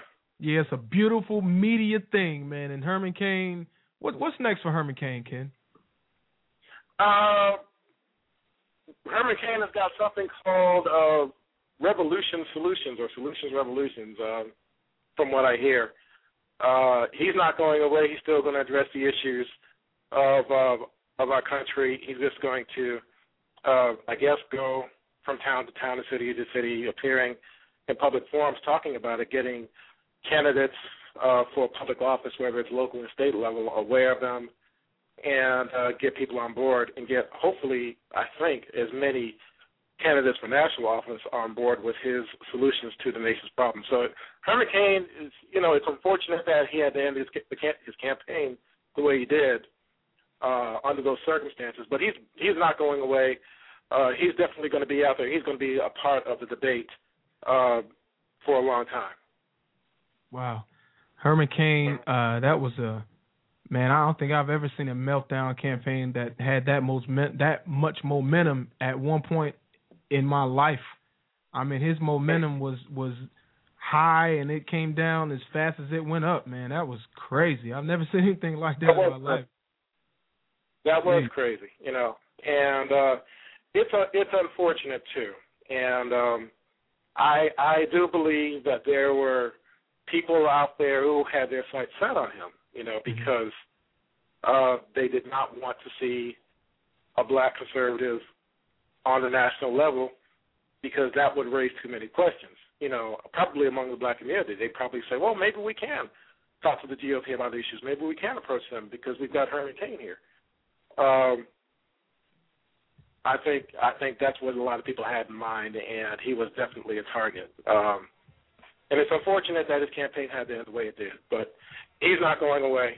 You know, he won't have the um, the platform and the status that, that he did as a presidential candidate, but he's still out there.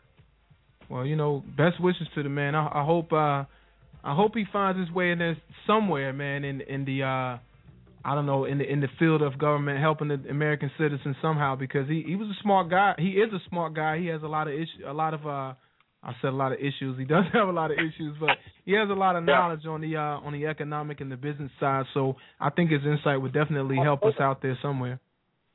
Absolutely, he does. Um, Ken, Ken, you got any and, shout uh, outs, man? We're about to um I gotta go to a commercial at the halftime and we're gonna close the show in about three minutes. So I'm gonna wanna if you got any advertisements, anything that you're working on, any shout outs, show somebody some love, you got the floor, brother. Uh, appreciate it, Pudgy. Thanks for having me on the show. And um, for all of you who want to learn, for anybody who wants to learn about black black political history and our heritage, if you're on Facebook, just just search for Black History, the GOP, and the conversation. Be glad to add you to the group, and you will learn things. You will definitely learn things that you did not learn in school because we're updating, we're researching, and updating uh, information all the time, every day. So check it out.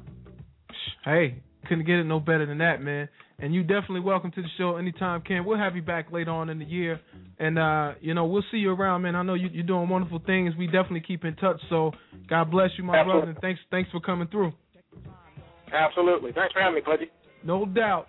That's Ken Raymond, folks, holding it down. Forsyth County, Frederick Douglass Foundation, Winston-Salem, North Carolina. Ken does big things, man. Look him up on Facebook, K E N Raymond, the way it sounds. If you don't know it, you would you would never will, because I ain't gonna spell it out for you. Learn how to spell Raymond. Anyway, KIRP Radio Show, man. We're gonna close the show in about two minutes. Got to go to commercial, and then we will be closing. Shout out to all the listeners out there. You're listening to the KIRP Radio Show.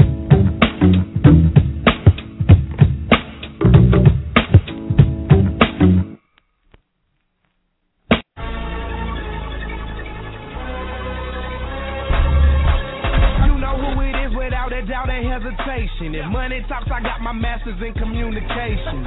But I don't run it, I run it for a hundred. Ever since I was a young and been hungry, it's Paul Bunyan. You been so fixed to plumbing. I'm a beast in the game, you run it. And if this ain't what you call hip hop, it must be bungee jumping.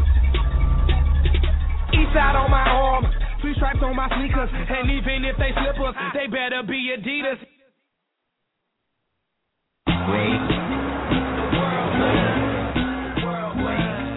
Remember this number. Nine.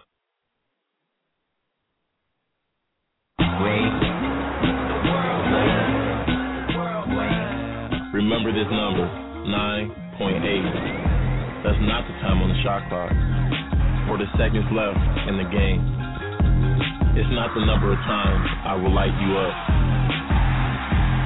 Nah, 9.8 isn't any of that. It's ounces. And that makes this the lightest ever. 9.8 ounces is nothing. 9.8 ounces is everything. It's the difference between empty bleachers and packed houses. It's the difference between showing up and taking over. It's the difference between JV and VIP. Because the difference between nothing and everything is 9.8 ounces. The difference is the Adidas Adizero Crazy Light, the lightest ever. Available at Foot Locker.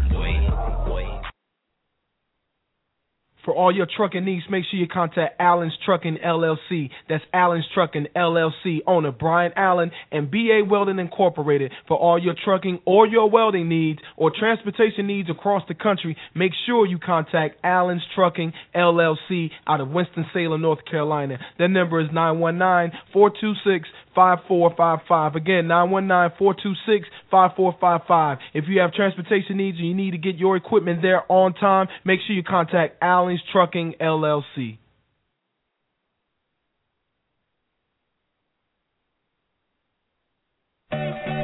Do you have a garage full of old junk? At least you think it's old junk.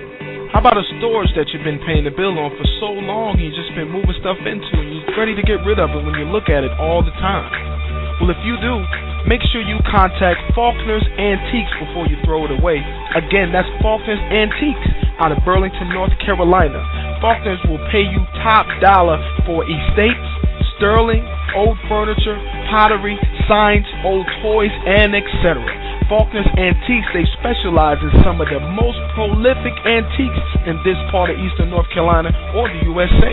So make sure you contact Wayne Profit at Faulkner's Antiques, 336 214 6427. Again, that's Wayne Profit. That's the man you want to talk to at Faulkner's Antiques, 336 214 6427. And if you get a hold of Wayne, guess what? He'll come to you free of charge. And if you can't get to him at that number, make sure you dial this other number, 336 675 4897. And don't forget, Wayne Profit at Faulkner's Antiques says, don't forget the reason for the season. Sound Chew, the number one online music tournament, encompasses seven different genres, including hip hop, R&B, country, reggae, reggaeton, pop, rock, and gospel. Music artists, log on to soundchew.com to compete for a chance to have exclusive access to music listeners across the globe. Build relationships with other music artists and music professionals, plus maximize your exposure and gain worldwide attention. Music listeners, log on now to enjoy new music from up and coming artists. Then vote for the songs you like best to ensure that your favorite artist wins. Also, check out the latest in music news. Music execs and producers, scout music talent to find your next big star. Musicians and voters, sign up for Sound Chew today. That's www.soundchew.com. S O U N D C H E W. Once again, that's www.soundchew.com, the number one online music tournament. Welcome back to the KIRP Radio Show, folks. Sports, real quick. Y'all ain't gonna believe this, man. Guess who's in the playoffs? Y'all don't know? Praise the Lord. Tim Tebow is in the playoffs, folks. Shout out to Tim Tebow. Wild card playoff game. They beat Pittsburgh. Final overtime. 29 Denver. 23 Pittsburgh. If that ain't a miracle, y'all, with that bad offense that Denver has, I don't know what it is, man. I shout out to Tim Tebow, man. It was a thriller in Manila for those guys. Pittsburgh 23, Denver 29. As Tebow shocks the Steelers on the first overtime play. Make sure you go to ESPN.go.com for your sports score. This sports report is brought to you by SoundChew.com. Also in the playoffs today in overtime. I'm sorry, not in overtime. Final New York Giants 24, Atlanta 2. How they get two? Atlanta two points, man. Uh, the G men are in the playoffs, folks. And uh, I would say that would have been a great game, but I guess it wasn't a great game. Also today was another beatdown. Houston 30, 31, Cincinnati 10 as Pac-Man Jones gets burnt. And, you know, Pac-Man Jones, man, should never, like, he shouldn't even be in the NFL. But shout out to Pac-Man Jones, man, on his fifth, sixth, or seventh chance that they gave him. You know, he kept messing up. He's back, and uh, but they were not victorious today. Houston is in the playoffs, and they will be doing their thing. 31 to 10 over Cincinnati. Now, another wild card game that we never thought it it would even come to this, but Detroit had to play New Orleans. Now, if anybody know about football, if anybody was watching football, Detroit started out on a tangent. It should never came to a wild card playoff game. But anyway, Detroit takes an L to the red hot Drew Brees, who once again puts up 40 plus points on the board, 45 to 28 New Orleans as Drew Brees and Cole got busy. Held it down to there. Drew Brees could not be stopped. I, I think that's probably, I think he's going to be the NFL MVP, man. I, I'm not real sure, but I think it's pretty much a lot. For, for a while, there was talk, it was talks that it'd be a toss up between Drew, Drew Brees and Tom Brady, but Brees is 33 for 43. 466 yards and three touchdowns. Another highlight of the evening, Arian Foster for Houston, the running back, 24 carries, 153 yards, two touchdowns. He showed out. Anyway, that's a sports report, man. Brought to you by SoundChew.com, your most prolific online website, media entertainment website on the web. SoundChew.com offers what all the major record labels would offer, which is spins, playtime, attention, and love from your fans out there. So if you want to connect, or if you got the talent you think, and you want fans to connect with you, make sure you log on to SoundChew.com, the most prolific entertainment website there is online. There it is, folks. That's your sports scores for this afternoon, and the playoffs is here. So all you football fanatics out there, I know you guys are loving it. The NBA is back, the NFL is back, the playoffs right now, the the uh, uh the GOP, another GOP uh uh thingy. I can't think straight right now. Another GOP uh debate is on. So I know a lot of you guys are looking at that too and uh probably I don't know, maybe you're looking at it, maybe you're not. If you I hope you're looking at it with the volume down and you're listening to your boy but if you're not, it is what it is. I got to give some love to my man Zo Rachel, who also be coming back on the show sometime soon. I don't know. We got to work it out. But he's got a book coming out, and I, I want you guys to look out for that book. And uh, the name of it is Weapon of Ass Destruction. And that's A dot S dot S. I, like he said, I don't want you guys thinking that it's a, a bad word or something. So it's Weapons of Ass Destruction, and he refers to the the donkey. And you guys know what I'm talking about, man. You you political nuts on here, and so you guys get it.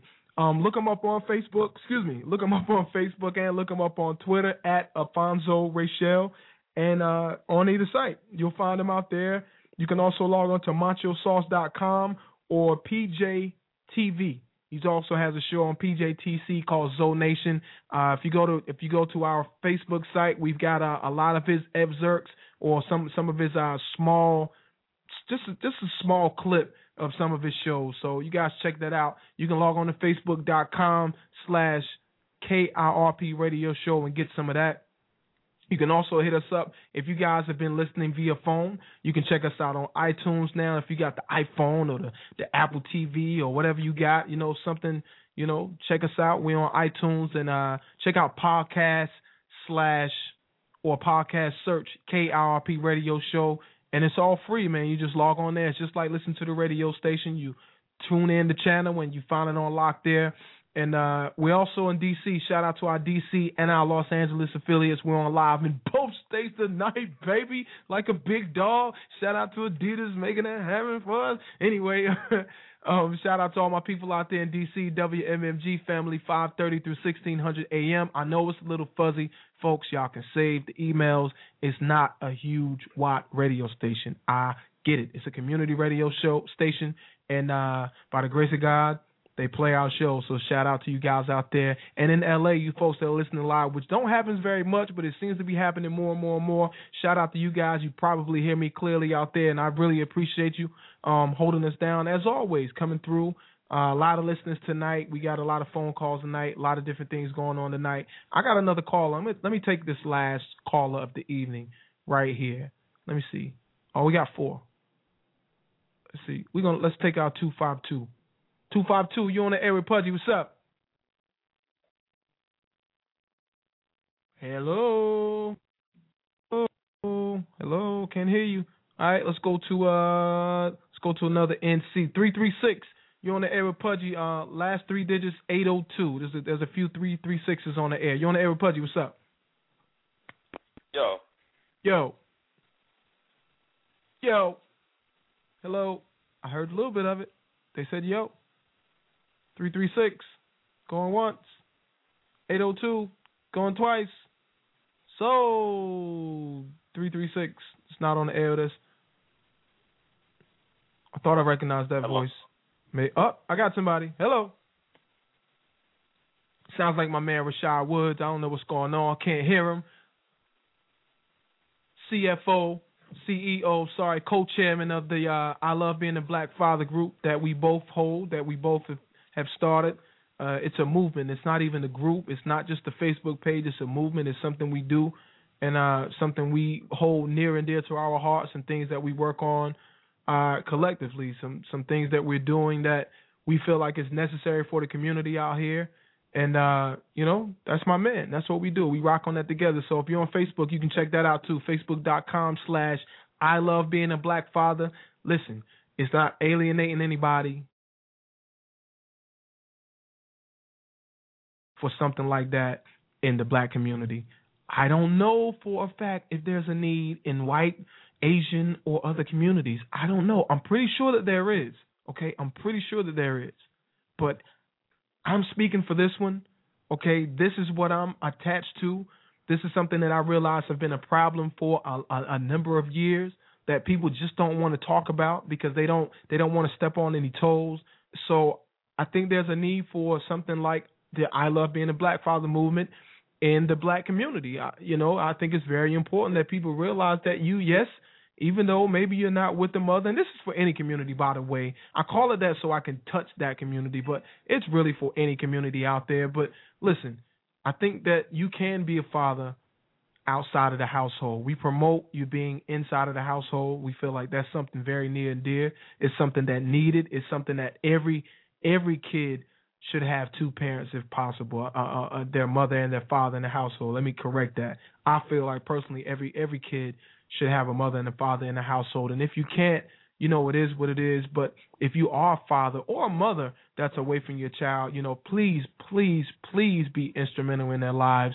Please attach yourselves to these kids, even from afar. It's not all about monetary things. Even if you don't have the money, you got to get to the point where you're calling that child, you're visiting, if possible, on a regular basis. But you can't go weeks and weeks and weeks without speaking to your kids, without touching bases with your kids, without being responding to your kids and not knowing what's going on and you know, get a get a a phone or a prepaid phone. I don't care if you got one of those Obama phones, but do whatever you got to do to take care of your kids and to be in those kids' lives. And and the more you come around and the more you you're you're actually in their lives, the guardian or the parent that they live with, they understand that you're not going to come every time with something. But you know, when you haven't been around for a long time and then you come around all of a sudden, one would think that hey, you know, you're going to come with a gift or an explanation even or I mean it's it's almost unfortunately it's almost uh uh uh uh I don't know. It's it's almost necessary when you haven't been around and you miss the holidays and the Christmas and the you know all these other other these birthdays and all these other events. It, it it's natural to think that you know when your child's father or, or mother is going to come around, they're going to have something. Some you know maybe not. I don't know something. You know if you haven't been around and you haven't given anything, you haven't haven't been involved. You, rightfully so, you should come with something. But my point is, you got to get to the point where you're involved all the time. So it's not expected that okay because he missed a birthday he needs to bring this, or because he missed a Christmas he needs to bring this, or because he missed a graduation he needs to bring this. It, it has to get to the point where it's on a regular basis, where you're always in touch and you're always doing things and you're always showing that child the necessary love that they need.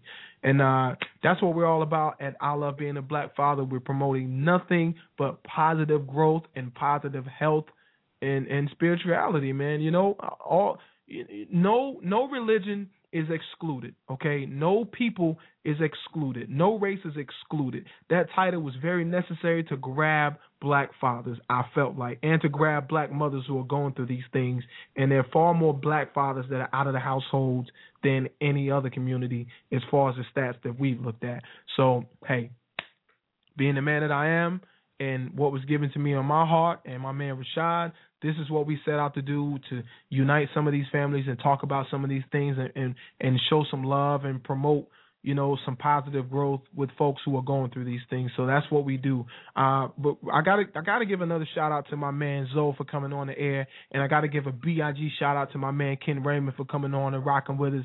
Those are two very very extremely intelligent gentlemen uh uh they they have they have they share some views with me uh, we may not agree on every single thing, but these guys are awesome, man. They definitely hold it down.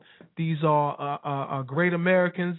They do what they can do in this conservative movement, and that's what it's all about: putting the truth out there, putting expl- explanations out there with the with the trickery that you hear. You know what I mean? Putting the truth to all the social things that we hear in the social media and and the TV and you know these movies and you know so many different things that we hear man that's just not truth so you know i i commend these guys for putting the truth out there and, and for being patriots and being fighters in this movement that I call the conservative right movement. You know, it is what it is. Uh, one thing you guys got to remember is that all Republicans aren't right, all Democrats aren't right, all conservatives aren't right, all liberals aren't right. Nobody is 100% right.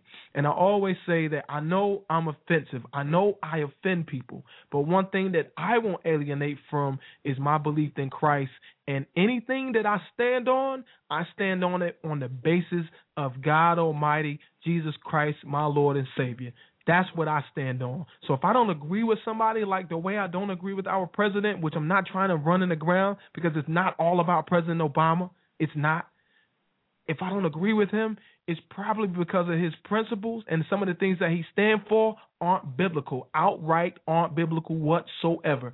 Or his views may be socialist or Marxist, which I happen to think some of them are. It is what it is. It's 2012. I ain't holding back from nobody. I don't care who don't like it. The truth gonna set me free. I hope the truth sets you free. And it is what it is, man. If you don't like it, too bad. You're still BIG in my book. Also giving a BIG shout out to our new sponsors and and the folks that are running ads with us. Folks, if you have a business, check this out. You're gonna love this. If you have a business or if it's something you want to promote or an event that's coming up or or anything of any above, anything close, hit us up, KIRP Radio at gmail.com. Either Marcy will get with you, I'll get with you, John will get with you, Nikki. Somebody will get back with you about setting up an ad. We will produce the ad if you can't produce your own ad. Uh, it's going to cost you a little bit more, but for fifteen dollars per month, you can run the ad to at least 212,000 listeners on the KIRP radio show. And it's on repeat, man. The radio stations have nothing to do with this. This is total WMMG. It's totally my brand, my company, KIRP radio show. We run these ads. We'll spend them how many times you like. You know, we'll set that up when we set the account up. But for $15 a month, you can't beat that. And it goes out to a large, a huge variety of people. And I hope that you guys will look into that. So make sure you hit us up. Give us a, uh, shoot us an email at kirpradio at gmail.com. We'll produce that if you're in North Carolina. So, you know, let us know, man. We can work that out. I want to give a special shout out to my man Chris Phillips and his book, Take Over Liberalism in America Expressions of a Conservative. My man Chris Phillips in uh, Greensboro, North Carolina, who ran for mayor over there. And, uh, you know, he was running for mayor. And, and I think Chris did a great job, you know. Um, it just so happened he didn't win. But, you know, hey, that's what it's all about, man. Getting good people, you know, people who really believe in God, who believe in Christ out there, getting them out there to to run for office so they can speak on some of the things that we appreciate, some of the things that we stand for. We're all trying to correct our lives, folks. We're all trying to live righteous. We're all trying to do things right. So it always helps when we get people who who believe in the same things that we believe in. And and even if you don't win, you know, if you gave it your best shot and you put more truth out there and you won more souls, that's what it's all that's what it's all about. That's what's more important because this job is bigger than just the political aspect of it. You know, we're trying to win souls over, man. This is a soul mission for for all the negative things that I do and and all the bad things that I encounter and all the things that I've experienced. That's one thing that we can't alienate, and that's one thing I know that holds true. This is a soul mission. I I know times when uh, I was doing work in the music industry where I've been in the club praying, and I ain't, I'm not ashamed to say that, man. I've been in the club repenting for my sins, like God, Lord Jesus, I'm sorry. I I know I shouldn't be here, and it's not right, and I'm I got this drink in my hand, and let me put it down. Don't let the things that you do consume you and thinking that you can fall short of the glory, because it's not all about the things that you do.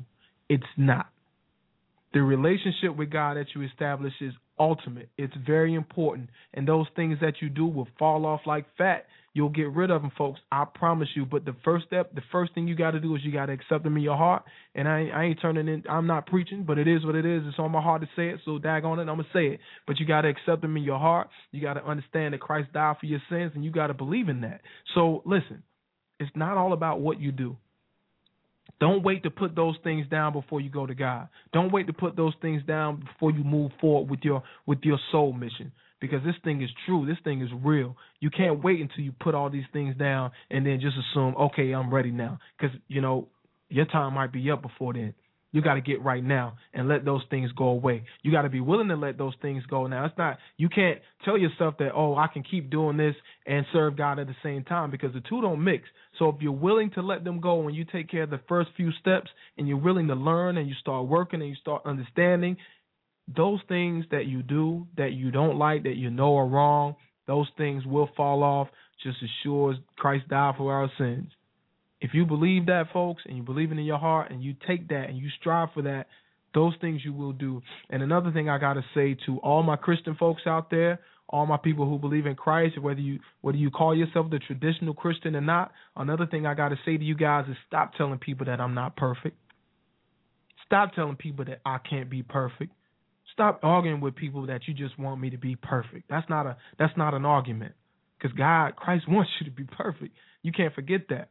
You can't forget that being Christ like was the ultimate or is the ultimate. Being Christ like means being perfection like, being perfect like. Okay, because Christ was perfect. So we have to strive for perfection. And stop giving people the glory on saying that I'm not perfect because that's not the way that we need to go. We got to start encouraging each other and start telling people that yes, today I was perfect. Today I was Christ like. That's right. That's th- these are the things that we have to move towards, man. Because listen, our, our crowns aren't here. Our crowns are for us in heaven. Okay, that's our ultimate. That's our goal. So if we don't strive for perfection, what are you striving for? I mean, really think about it. If you're not striving for perfection, what are you really striving for? If you're a follower of Christ, what are you really following? What are you really striving for? Are you striving to tell somebody that I'm not perfect? I mean, it's a given that you're not going to do every single thing right, but we got to strive for perfection. I believe that we can be perfect because every single day that we live, every single day that we're blessed to see and wake up to a new life is a new life. Every single time we go to sleep, we are died, we are dead. You can forget about it. You can forget about it. You're not walking around. You're not functioning. Your body is in a dormant state. You are asleep. And th- by the grace of God, you are arrive the next day. You get to see the morning sunshine once again. So at that day, when you stand on your feet and you say, Lord, I thank you for me living. I thank you for the understanding that you gave me and the truth that you put in me. I thank you for bringing me alive this day, Lord, to do your work. That's a new life, folks. So you got to treat it like a new life. And if I don't know, if I don't know anything, I know this, man if you done wrong yesterday and you repented for that and you were sincere about it, God loves you, man. God loves you. So we got to keep going, man. We got to keep going. We got to keep striving for perfection. We can be perfect. Every day is a new day. Every day is a new life. We got to do what we do. Proverbs 13 and 10 says, Pride only breeds quarrels, but wisdom is found in those who take advice. So take this advice, man, and, and hold it near and dear to your heart. If you don't think it's true, pray on it, you know, and, and do what you can do, man. But you got to be willing to let go some of that pride because pride will kill you. Pride will take you away from here just as quick as is, is putting a gun to your own head and pulling the trigger. Pride is stronger than that. You know, pride is something that'll take you off of here. So it is what it is, man. You guys got to believe. You got to have faith, and you got to know that you know where you're headed is the way to go. Don't don't contradict your belief for anybody. Don't think the way that you're headed is not the way to go. Don't think that the kingdom in heaven is not the ultimate goal because it is, despite what anybody say. That's what I believe, and I will hold in my heart until I leave here. You know. So anyway, man, thanks for listening to the KRP Radio Show. It uh it is five minutes till on a lot of you guys' clocks, but because we're broadcasting live, we got to quit the show in uh, about 30 seconds. So I'm sorry, about 50 seconds. So I appreciate you guys listening to the show. Next week next week we'll be right back. Uh, same time, same place. Uh, we're not on the air live, so next week it'll be 8 p.m. Make sure you check us out. Appreciate you guys listening to the KRP Radio Show. Don't forget we're on iTunes now, baby. Hit us up on Twitter, on Facebook, all over the place. I appreciate you guys and one love. Same time, same place next week. Don't forget to show some love to our listeners who came on the show, Alfonzo Rachel and my man Ken Raymond. Find them on Facebook. I appreciate you guys for rocking with me. You are B I G in my book. One love.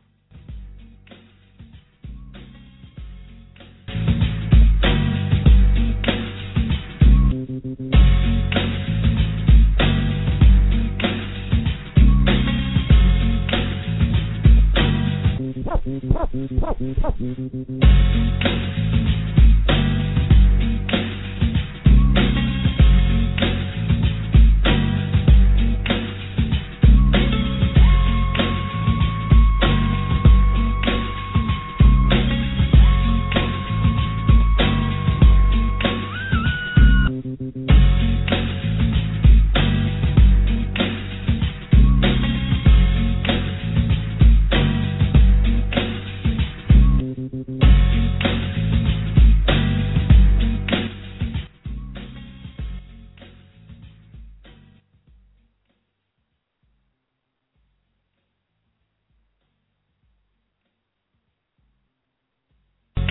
KIRP Radio!